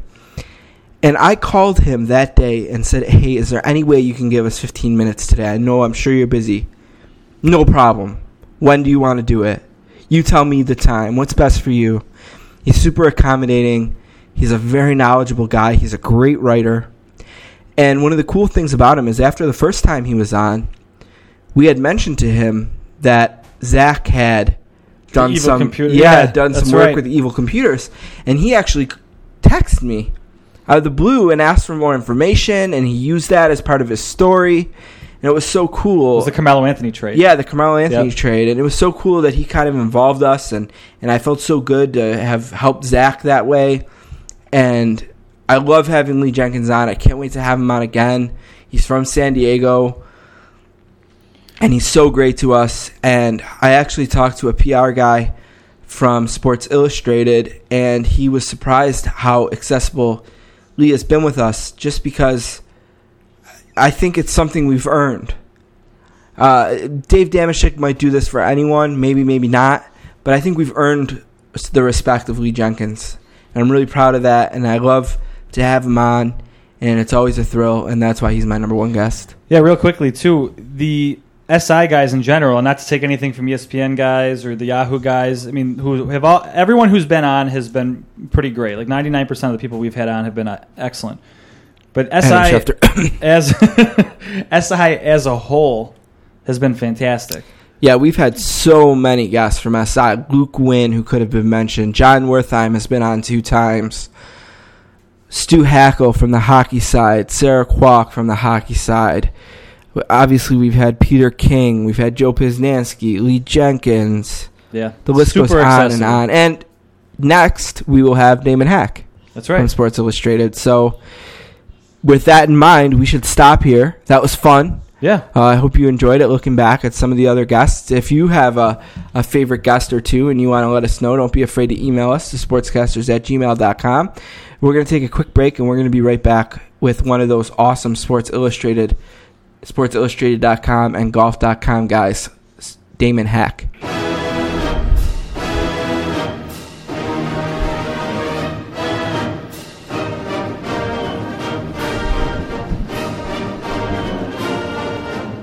Our next guest is from Los Angeles, California, and is a graduate of UCLA. He then went on to UC Berkeley, where he earned a master's degree in journalism. Professionally, he has covered the San Francisco 49ers for the Sacramento Bee and the New York Knicks for Newsday. He then moved on to cover golf and the NFL for the New York Times. Today, he's a senior writer for Sports Illustrated, covering golf and the NFL. He recently became a father to not one, not two, but three beautiful baby boys. A warm sportscasters welcome to the great Damon Hack. How are you today, Damon? I'm doing great. Thanks so much for having me. How is life with triplets? Interesting. I'll tell you that they're uh, one month old and they're they're beautiful and, and interesting already. They're different personalities. Uh, they look different. They're fraternal. They're not identical, so so we can tell them apart quite easily. But people were suggesting that we get little ribbons to put on their toes just in case. But they're uh, doing all the things they're supposed to. You know, they're they're eating and burping, and we're changing a lot of diapers. So it's been uh, it's been a really good start. That's a beautiful thing. So it's it's always interesting to me when we have new guests on, kind of where they started out. And we've had Adam Schefter, who started out on the Denver Broncos beat. We had Peter King, who started out with the New York Giants. You kind of started out with the San Francisco 49ers. About when did you do when were you with the 49ers and do you have any cool memories or, or stories from your time covering them? Oh, absolutely. I was uh, an intern, a sports intern at the Sacramento Bee in 1996. I just graduated from journalism school of UC Berkeley. Has a great two-year master's program, and I graduated um, in the summer of, of, of 1996. And I was lucky enough to get an internship at Sacramento that following summer, and uh, they hired me on um, after my three-month stay there, and I did spend a year doing preps and colleges and backing up uh, some of the pro beats. They had a lot of really talented veteran writers there, and I was lucky to uh, follow in their footsteps and kind of learn the business from them. And then one year later, the the beat writer of the 49ers asked off of the beat. He wanted to spend more time at home with his family instead of commuting down from Sacramento to, to Santa Clara with the 49ers train and was tired of uh, traveling across the country and, and following uh, the, the Niners, who, of course, at that time, you know, they played the, the New Orleans Saints across the country and the Atlanta Falcons. So these were like long trips for uh, for Niners beat writer. I was young and, and, and eager, and I asked to be put on the beat, and the editors took a chance on me, and I covered them for three years, 97 and 99, a lot of great playoff games. You had the Steve Young to uh, Terrell Owens Yep. uh, wild card completion against the Green Bay Packers. Just a lot of talented players, really veteran professionals. Merton Hanks was on the team, Tim McDonald, uh, running back Garrison Hearst, who was from Georgia. Uh, obviously, Steve Young and Jerry Rice, two of uh, the all-time greats. Really, really a, a good beat with a lot of good reporters um, to learn from, to compete against, and really to uh, kind of grow uh, as a journalist. Could you tell back then, like before To kind of became To, that he was going to be an issue with re- teammates, reporters, and It's a good question. I mean, he definitely was an emotional player, and I remember sitting down with him one time. It must have been 1997 or 98, and you know him talking about wanting to be famous and wanting to kind of have, you know, cheeseburgers named after him. You know, back then there weren't really reality shows, so they're they're more simple, modest goals at that time, having a burger or a candy bar named after you. But he wanted to be a star. You could tell. Uh, he was very emotional. He kind of took a different tack than Jerry Rice, who was kind of just the guy who was the toast of the town. Him and Joe Montana and Steve Young were just always kind of professional and, and seemed to do things the right way. Whereas, you know, Owens was a little bit more controversial, definitely more emotional. But when he came out, you know, in the mid '90s, he, was kind of a yes sir, no sir guy with, with reporters and kind of quiet and humble. But but slowly, you started to see a little bit of a change and, and really kind of the, the yearning for becoming a, a star and wanting to kind of escape uh, the shadow of, of Jerry Rice. Have you maintained a relationship with him? Can you can you get in touch with him when you need to? And is he is he someone that you know that you still cover to this day? I've seen him a few times throughout the years at different stops. I, I covered him when he was with the Eagles. Um, once I moved on to New York, uh, he ended up coming on the East Coast as well. I, I saw him in Dallas. You know, kind of reintroduced myself to him along the way. Never had like a great or close relationship with him, but he, he definitely knew who I was, at least from from from my from my face, and and I kind of reintroduced myself to him at different stops. And in Dallas, I remember talking to him a little bit. And that kind of reminds him of, you know, I said back when you were in San Francisco, I remember asking you about X, Y, and Z as kind of a way to uh, uh, refresh his memory of our time in San Francisco. But but definitely, as time went on, you know, T.O. was kind of going to that next level where he was looking at reporters almost as a, a great mass as opposed to looking at us as individuals. What did you think of Michael Irvin's announcement today?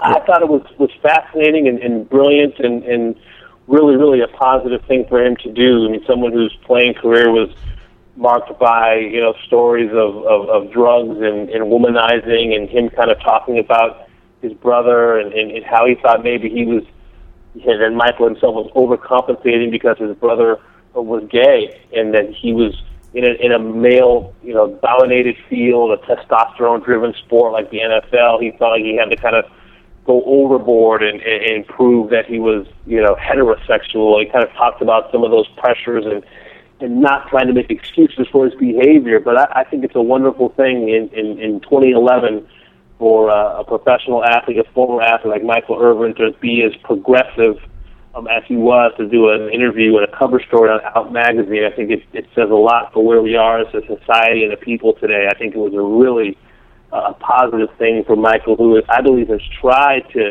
make improvements in his own life. I think this was really a, a wonderful thing for someone who kind of uh, had a really checkered career as a, as a player as far as off the field issues to really come out and say, hey, listen, this is something that I went through. This is what my family went through. I thought it was very refreshing from Michael Irvin. You're someone who's spent a lot of time over the years in an NFL locker room. How close do you think the NFL locker room environment is to being able to handle an out player in that environment?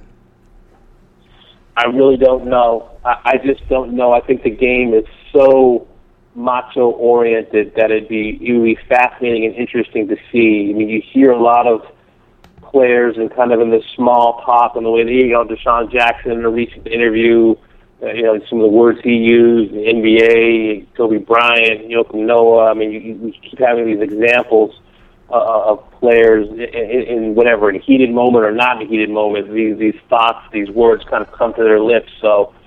I don't know if we're ready yet. I, I don't know if the NFL is close to being able to to tolerate a, a homosexual player. I, I think it would be a wonderful thing if possible. I imagine there are gay athletes in the National Football League that maybe uh, don't feel comfortable coming out uh, in, that kind of public forum, especially in that environment of an NFL macho-oriented locker room. But I'd like to think that we're closer to that day than maybe we were 10, 15, 20 years ago I think the more you see it, you know, you had John Amaechi in the NBA, you know, after his career. You had uh, a couple of NFL players as well after their career talk about being homosexual and, and you know, dealing with being in the closet and, what that was like. Um, I'm just not sure if the NFL is enlightened enough um, to be able to make that next step, but I'd like to see that at some point that it would be. There's been so many reports the last few weeks about where people understand the lockout to be. Some people think that it will be settled soon. Some people think we're in danger of losing games. There's been so many conflicting reports. As someone who covers the NFL, where do you understand the lockout to be on July 11th, 2011 or 12th? Yeah, I think the lockout is probably very close to being done. Uh, you know, and it's interesting. I, I cover the NFL in the fall and winter, and I cover golf in the spring and the summer. So Right. my eye has not been on the league as much as it normally would be, but I definitely read and I follow a lot of my colleagues, and, and the lion's share of them seem to believe that you know July 21st, July 22nd, right around that deadline before training camps would normally open for some teams, that there will be a deal ratified by the NFL owners when they have their meeting. It, it's just been a a long and, and awful lockout. I've talked to some former players who, uh, interestingly enough, believe that the quality of this season has been irreparably damaged no matter what happens from here on out, whether you have uh, an agreement in two weeks from now or, or a month from now, just because of the lack of continuity for rookie coaches and rookie players, you know, teams with new organizations trying to put their stamp together and haven't been able to do it young quarterbacks like Cam Newton and Blaine Gabbert unable to really work out with a team and learn a playbook. These are the things that I think will be the, the ultimate fallout of this lockout. Not to mention the potential for injuries because the players have not been really working out in the supervised environment that they normally would during OTAs and mini camps and things like that. So I'm going to be on guard for for the, hamstring injuries, for the sloppy play. You know, one player, an ex-player, told me he thinks that the football season, at least for the first few games, might look a lot like the preseason, just in terms of the mistakes that you see and maybe the lack of continuity in the huddle. What storylines will you be most interested in following if, if and when this thing wraps up? Is there something you're looking forward to? Maybe where Plaxico Burress or Tiki Barber end up? Uh, maybe how uh, Blaine Gabbert or a, a Cam Newton looks? What are you most excited to really be able to get down and find out about? Yeah, Stephen, I'm really interested in, in Cam. I'm glad you brought him up. You know, a controversial player in college. Um, you know, number one pick overall. A team in Carolina that really needs an identity and needs a star. I'm also interested though in, in kind of the, the veteran, the flip side of, of the quarterback position in Tom Brady and, and Peyton Manning, who for so long have been the top two quarterbacks in the National Football League, and kind of since that designation you know, neither has won a Super Bowl in a while. You've had Drew Brees step in there, and obviously you had um, just this past season Aaron Rodgers, who a lot of people think might be the best quarterback in football right now. I'm going to be curious to see the pride of Brady, the pride of Peyton Manning, and kind of see where they are as they enter their mid 30s. You know, having taken a lot of hits, both having dealt with the injuries and, and changes in the offensive line and changes in coordinators and, and different things like that, changes in personnel, and seeing these two great future Hall of Famers, seeing if they're able to adjust one more time and, and kind of take that next step back to the Super Bowl. A lot of us are so used to seeing them. You have been lucky enough to kind of have your time wrapped up in golf these last couple of months, we're going to get to golf in a second. But I wonder, have you done anything to kind of get your football fix, fix, so to speak? Did you get into the NFL players top 100 list at all? Um, have you watched any maybe AFL or CFL? what have you done to kind of fill that void that the NFL has kind of left us without having free agency and the kind of things that we're used to having this time of year? You know, it's funny. I often find myself really digging into whatever sport I'm covering at the time. It's funny I, when I'm covering the NFL, I couldn't tell you who won the last golf tournament. When I'm covering golf, I really don't pay as much attention to the NFL as I probably should.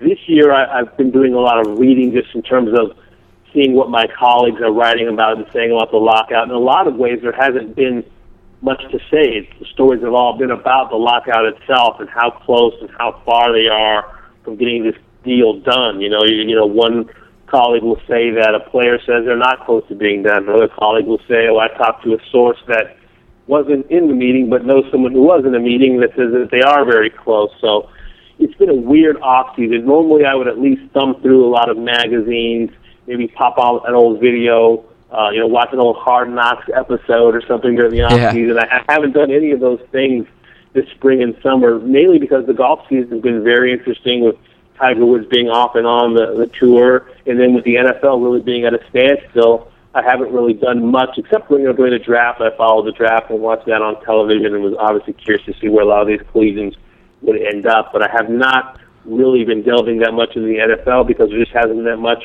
to talk about this off season. then that seems like the perfect time to move on to golf. And it's the perfect time to have you with a, a major championship coming up this weekend. And the first thing I, I think you did mention Tiger Woods, and the, the first thing I'm curious about is what happened exactly with this announcement that wasn't.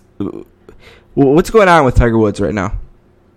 It's very interesting. He and his agent, uh, Mark Steinberg, Mark basically left IMG and joined a new company. But a couple days ago, there was this big rumor around that he was gonna, that Tiger was going to make some huge announcement on the Golf Channel, uh, and then that just set the whole you know whole internet on fire. What's he going to do? Is he retiring? Is he you know done for the year?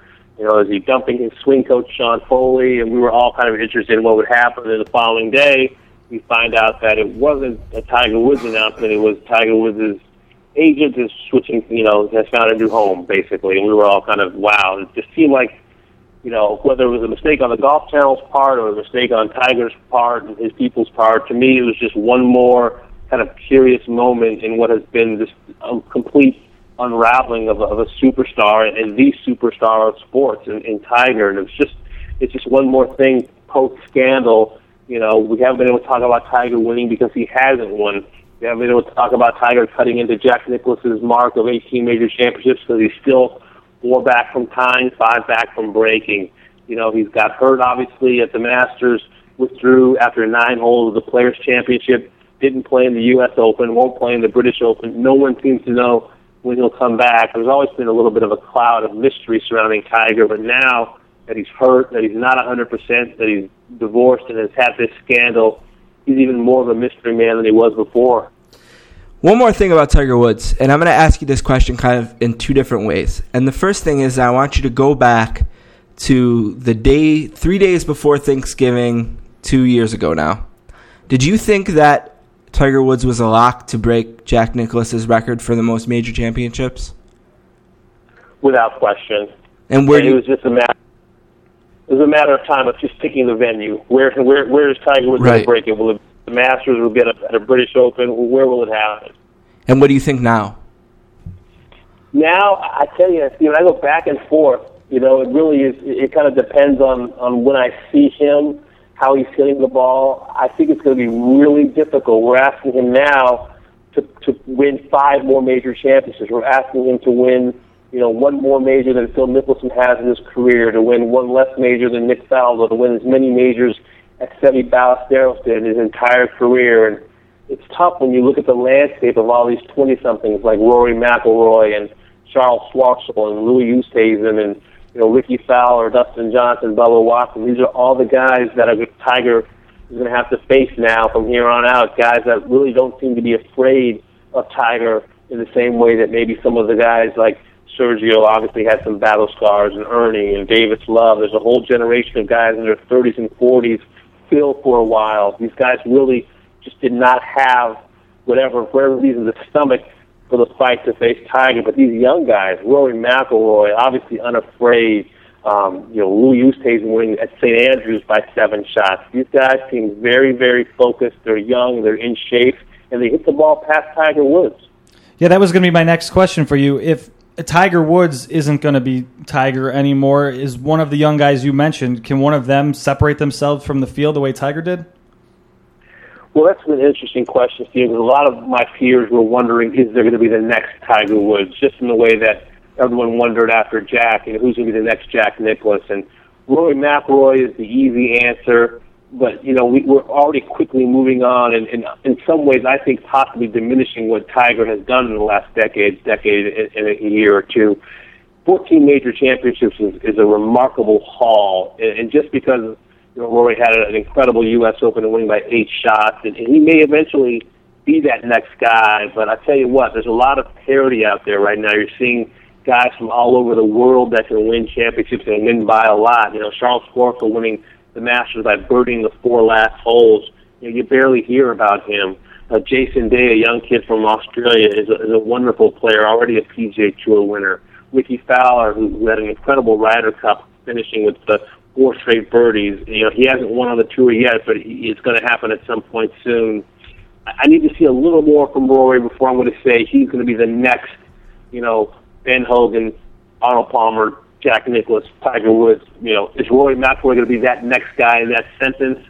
I still think we need to see a little bit more. Um, it's it's early. He has all the tools. Obviously, he has all the game, but there's things that happen off the course as we've learned. Injuries happen. It's a long career. Tiger Woods has put together an incredible haul of tournament wins and major championships in a pretty short period of time, and it's going to take a lot for Rory McIlroy to do the same. How hard is it to do what Rory McIlroy did in the sense of completely unraveling on the final day of the Masters and then picking himself up off the mat in just a few short weeks and dominating the U.S. Open the way he did? Have you ever seen anything like that before? And and how impressive is that? it's really impressive. I think that's why a lot of people you hear the stories and read such great praise about Rory is because of how he handled that really emotional two month stretch where he shoots 80 in the final round of Augusta National, sits in the locker room for half hour answering questions over and over again from the media, comes back two months later and wins the U.S. Open, and not just wins it, runs away with it. I think it's that kind of stick-to-itiveness, that toughness that he showed, that ability to bounce back from really catastrophe, a, a Greg Norman proportions, and to come back and win a major the very next time he teed up at a major says a lot about Rory. I think that's why you have Patrick Harrington saying on Saturday night of the U.S. Open, this is the guy we should be looking at to break Jack Nicklaus's record, not Tiger.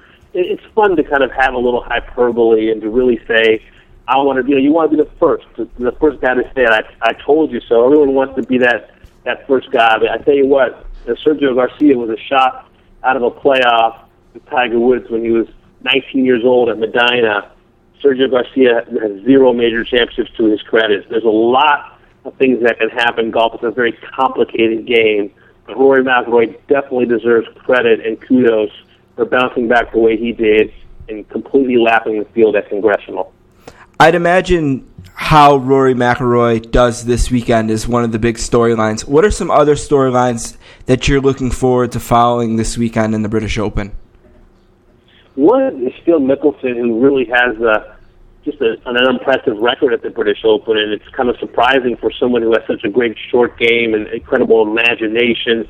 For years, we speculated that, well, I did anyway, and then others as well, that he just didn't like links golf as much as he liked American style golf. And I think if you got Phil in a quiet moment, he would admit that that definitely was the case, at least early in his career. He didn't prefer British Open golf courses to, to the more parkland inland courses where it's more of a target golf type of situation in the United States. I think over the years, as he started to win major championships and appreciate the challenge that the British Open presents, you know, he obviously had a great year in 2004 when he won the Masters. He finished a shot out of the, the Todd Hamilton Ernie Els playoff at Troon, which was his best finish ever um, overseas at the British Open. So I've been confounded. Some people say it's because he hits the ball too high.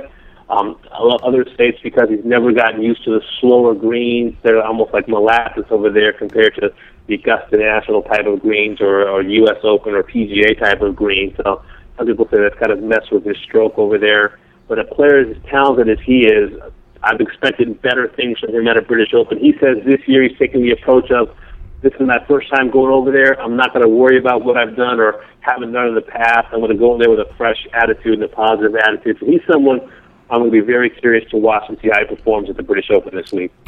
Since the turn of the century, Tiger Woods, David Duval, Ben Curtis, Tom Hamilton, Tiger Woods two more times, and Stewart Cink are American golfers who have won the British Open. Who, outside of Phil, who do you think has the best chance to w- what American golfers do you think have the best chance to win at St. George's this weekend? I'll go old, I'll go young.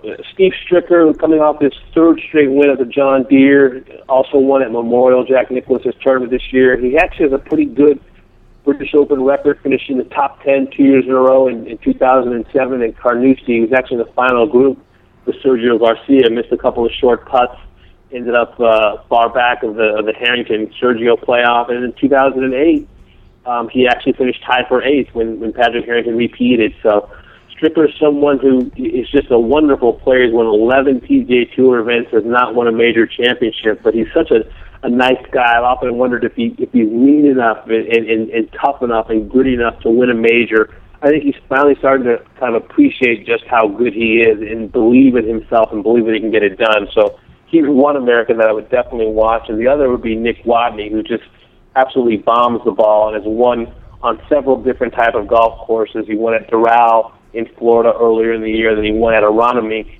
on the East Coast uh, outside of Philadelphia. Two completely different golf courses. Uh, from Sacramento, California, plays very well on different types of golf courses. Contended at the PGA at Whistling Straits before blowing up uh, in that final round. But I think he's starting to learn to be comfortable in contention. His victories would, would, would bear that out. So Nick Watney is another name I'd watch uh, on the American side of the ledger. Nick Faldo is the last Englishman to win this tournament in 1992. Luke Donald and Lee Westwood are two of the world's greatest golfers. Can they end this drought this weekend?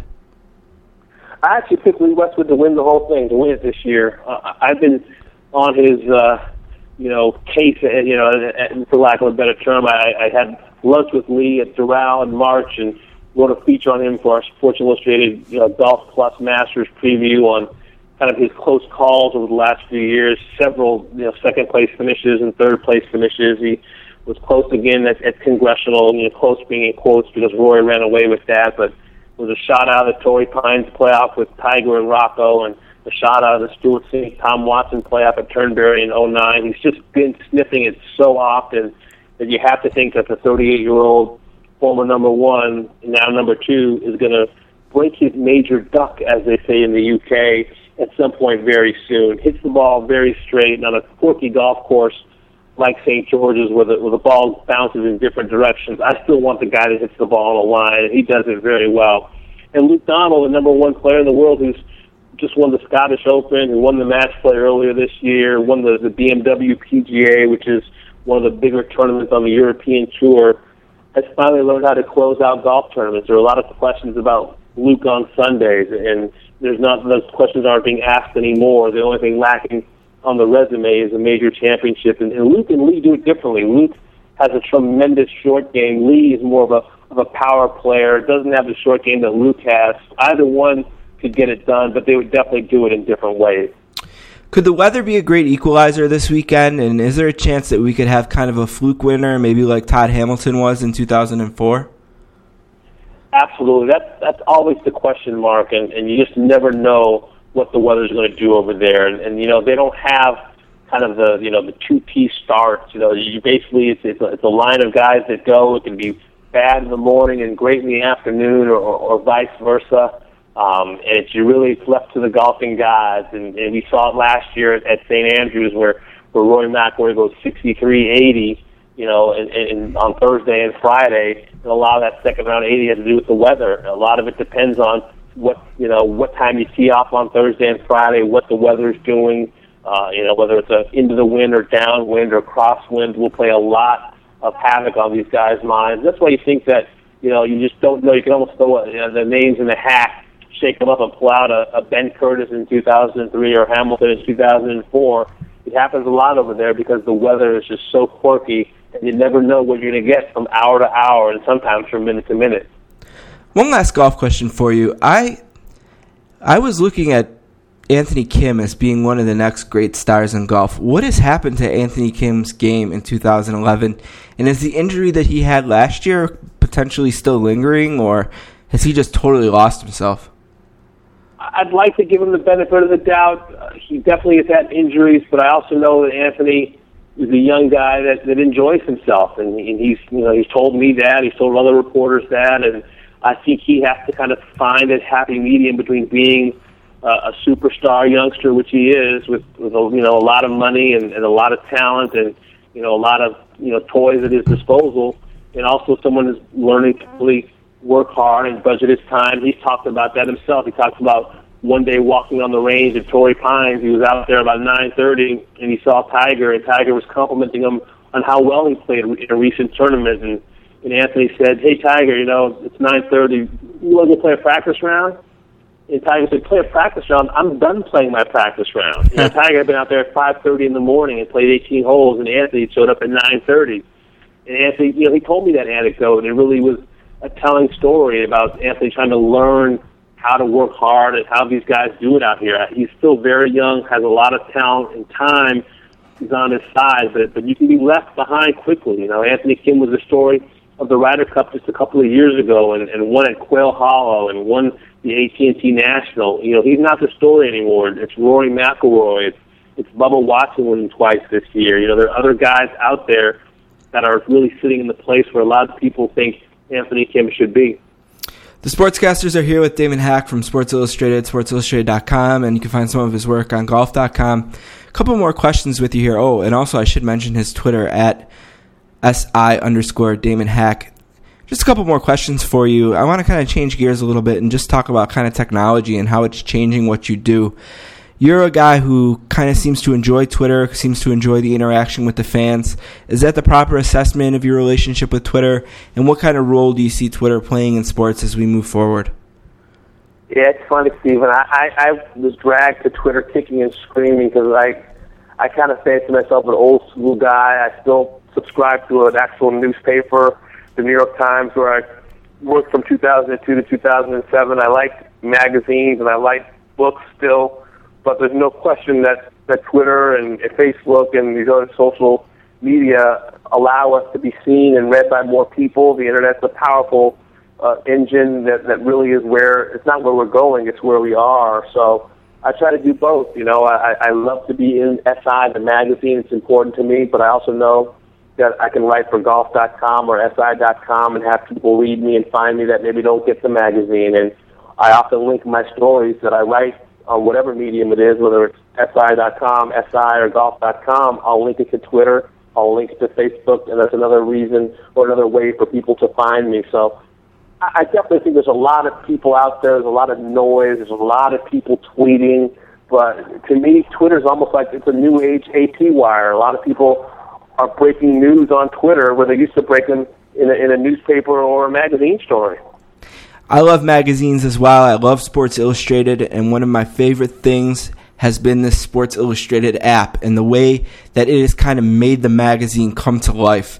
Have you had a chance to kind of play with Sports Illustrated on the iPad, and how do you think the magazine can move forward and take advantage more and more of that new platform? I do. I have an iPad. I have the SI app, and I do think that you know, for a magazine that is Sports Illustrated, it's, it's, we're not just words; we're, we're pictures, and you know, pictures have been a big part of of the kind of history of our magazine, and there are iconic photographs that people remember, you know, from their childhood. And I think the iPad is another vehicle for SI to be able to show a large number of pictures from a sporting event or a game that maybe they can't all get into a magazine, but you can see, you know, 30 pictures from from you know the Dallas Mavericks against the Miami Heat or, or, or Phil Mickelson at the British Open this week. I think it just gives people more uh, to look at, more to digest, and I think that's not a bad thing. It gives SI more platforms and more versatility as things move forward. Jane Leavy and I were talking a couple hours ago about whether or not the iPad can kind of help a renaissance for newspapers. If if the iPod is a way that newspapers can reach younger readers and kind of reinvent themselves and be more relevant in a time where we have all kind of thought that newspapers are in danger of being less and less relevant what side of I think Jane was more along the lines of oh newspapers are too much of a dinosaur to really embrace it and I was more on the side of well you know it seems like some newspapers like the New York Post comes to mind have really have embraced it and jumped all in and have improved improved their newspaper because of it. Well, I tell you, my old employer, the New York Times, they were very early in having the New York Times.com, and it looked a lot and looks a lot like the newspaper itself. It's clean you know when you're on the New York Times website that it's kind of an outgrowth and part of the New York Times itself. And I do think the way things are going, you know, my three one month old, uh, I'd be very surprised if they're reading newspapers, but they'll have Blackberries and iPads and iPods and, and MacBook Airs and, and different different ways to to gather and, and get news and, and, to, and to be entertained. I just think that's the way we're headed, and I think for a lot of young people, with you know short attention spans, they're going to have to you know get their news on the go. They'll want to have it handheld. They'll want to have it in a tablet form. And I think uh, if, if you don't think that train is coming or it's already arrived, you're probably going to be you know out in the cold pretty soon. So I think that's why good good companies like Sports Illustrated, you know, like the New York Times, are being forward thinking. They're trying to stay ahead of the curve because there's a lot of people out there. There's a lot of different media outlets that are competing for people's attention, and you want to be able to give them the versatility and you know be able to do it in a quick amount of time when people are doing so many different things and they have their attention spans you know divided among so many different things. The Sportscaster's here with Damon Hack from Sports Illustrated, SportsIllustrated.com, and Golf.com, and you can follow him on Twitter at SI underscore Damon Hack. Last thing, what's going on with Damon Hack here in the next couple months? Where can we find you? Where can we read you? Are you working on anything exciting? You know what? I've got uh, probably a PGA championship in my future in August, as well as once training camp opens, uh, I'll be talking to my football editor, Mark Mravic. We'll be figuring out what teams I'll be hitting at this point. I don't know which camps I'll be hitting yet, but I- I'm looking forward to getting back uh, on the gridiron at some point soon and, and kind of rounding out this golf season as we move forward to, into the late summer and early fall for football. We can't thank you enough for this. We really appreciate all the time, and hopefully we can have you on again in the future. Thank you very much, Damon. Thank you, Stephen. Okay, we'll talk to you soon. Have a good one, buddy.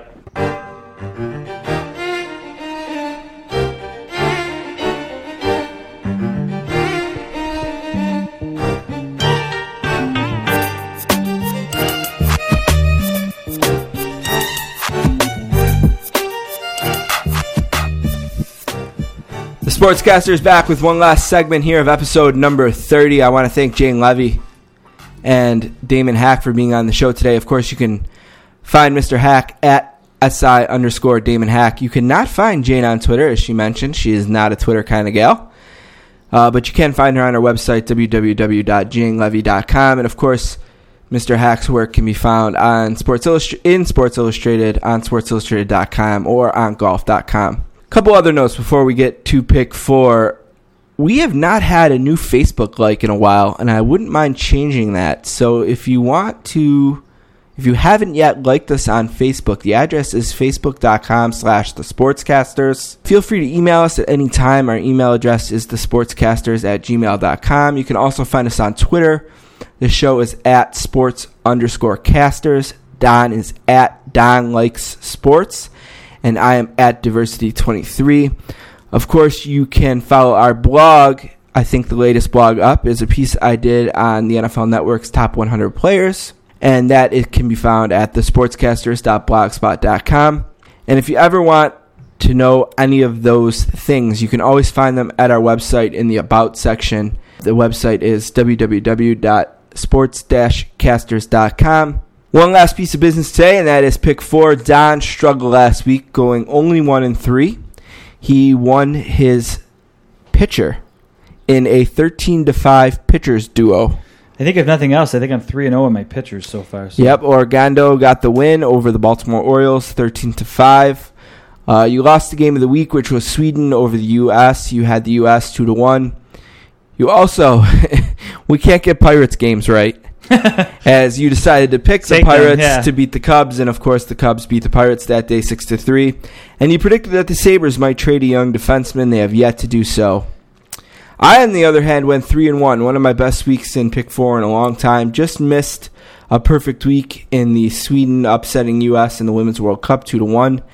I won my pitcher Barry Zito, uh, another strong performance since coming off the DL, a two to one victory over the Padres.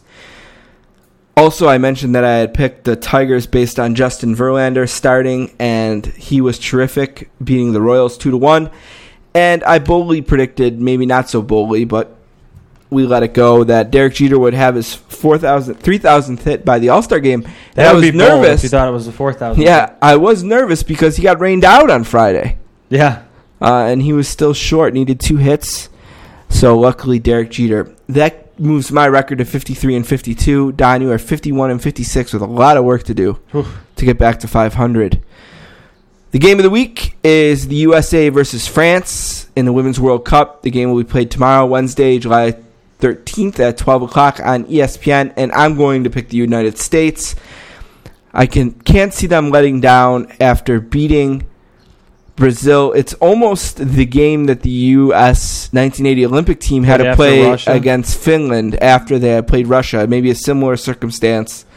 And uh, but I'm going to stick with the USA. Right. I, I read an article today, and I wish I could give credit, but I don't remember where it was from. That said, the one thing that they might have to avoid is themselves. Uh, don't get caught up in the hype outside the game. They probably are the favorite, like we said earlier. They avoided. Uh, they got around the team that they tried to. They probably would have liked to avoid in general. And Germany's Brazil. gone. And Germany's gone. So I'm going to also make the homer pick of the United States. My winning pitcher of the week, I'm going to stick with the former Moneyball Oakland A's, and I'm going to pick Tim Hudson. He's currently 8 and 6 with a 3.57 ERA. Obviously, he plays for the Braves, and he pitches Friday, July 15th, 7:35 at Turner Field against Livan Hernandez, 5 and 8 with a 5.01 ERA. I'm going to pick Ti- Tim Hudson to get the win for the Atlanta Braves over the Nationals on Friday. sure we talked about it, but man, I mean, just as a quick aside, this is the year of the pitcher. You look across, absolutely is. across the board at the ERAs these guys are putting up, like it's unheard of for the era we just came out of. Uh, my winning pitcher this week is going to be Dan Haren of the Angels. And Uh, another former athletic. he is ten and five right now with a two point six one ERA, and I'm going to take him Friday at ten oh five Eastern over your Oakland A's. Host choice. I'm going to go with the NL over the AL in tonight's Major League Baseball All Star game at 8 o'clock p.m. I always pick the NL because the AL is always so f- heavily favored, and to me, it's a coin flip game. but the AL is So always favored. Bulletin board material then. Yeah, the AL is always favored, so I just always pick the NL, and it worked last year. The NL did win. Brian McCann of the Atlanta Braves was the MVP, so I will pick the NL to beat the AL. My host choice, I'm going to go with the Tigers over the White Sox on Friday at 7. Uh, I'm going to take your pitcher from last week, Justin Verlander, and hope to get the W. My bold prediction this week, I'm going to say that Andrew McCutchen, who was originally the biggest All Star snub, Mike Harrington complained on this show last week that he was not included in the Final Five vote, but he eventually was added to the National League team as an injury replacement. And I will say that Andrew McCutchen will be the Major League Baseball All Star Game MVP tonight. My bold prediction going back to women's soccer, I'm going to say that uh, local, as in she plays locally, Alex Morgan is going to score the game winning goal of the World Cup final. So U.S. is going to win. Alex Morgan, She's a doll. yeah, our favorite here, is going to win the game. All right, that's going to do it for episode 30 of the Sportscasters. Again, I want to thank our guests, Jane Leavy and Damon Hack. Next week, I don't have anything official to announce yet, but we are working on getting one of the very popular ESPN football analyst to be on the show. The hope is that the lockout will be over by then. Maybe it will, maybe it won't. But we are going to have, hopefully, someone very familiar to you from the football side of ESPN on, as well as maybe doing something different related with some computer stuff and continuing the 32 team, 32 blog series as well. So that's it for today. We're out.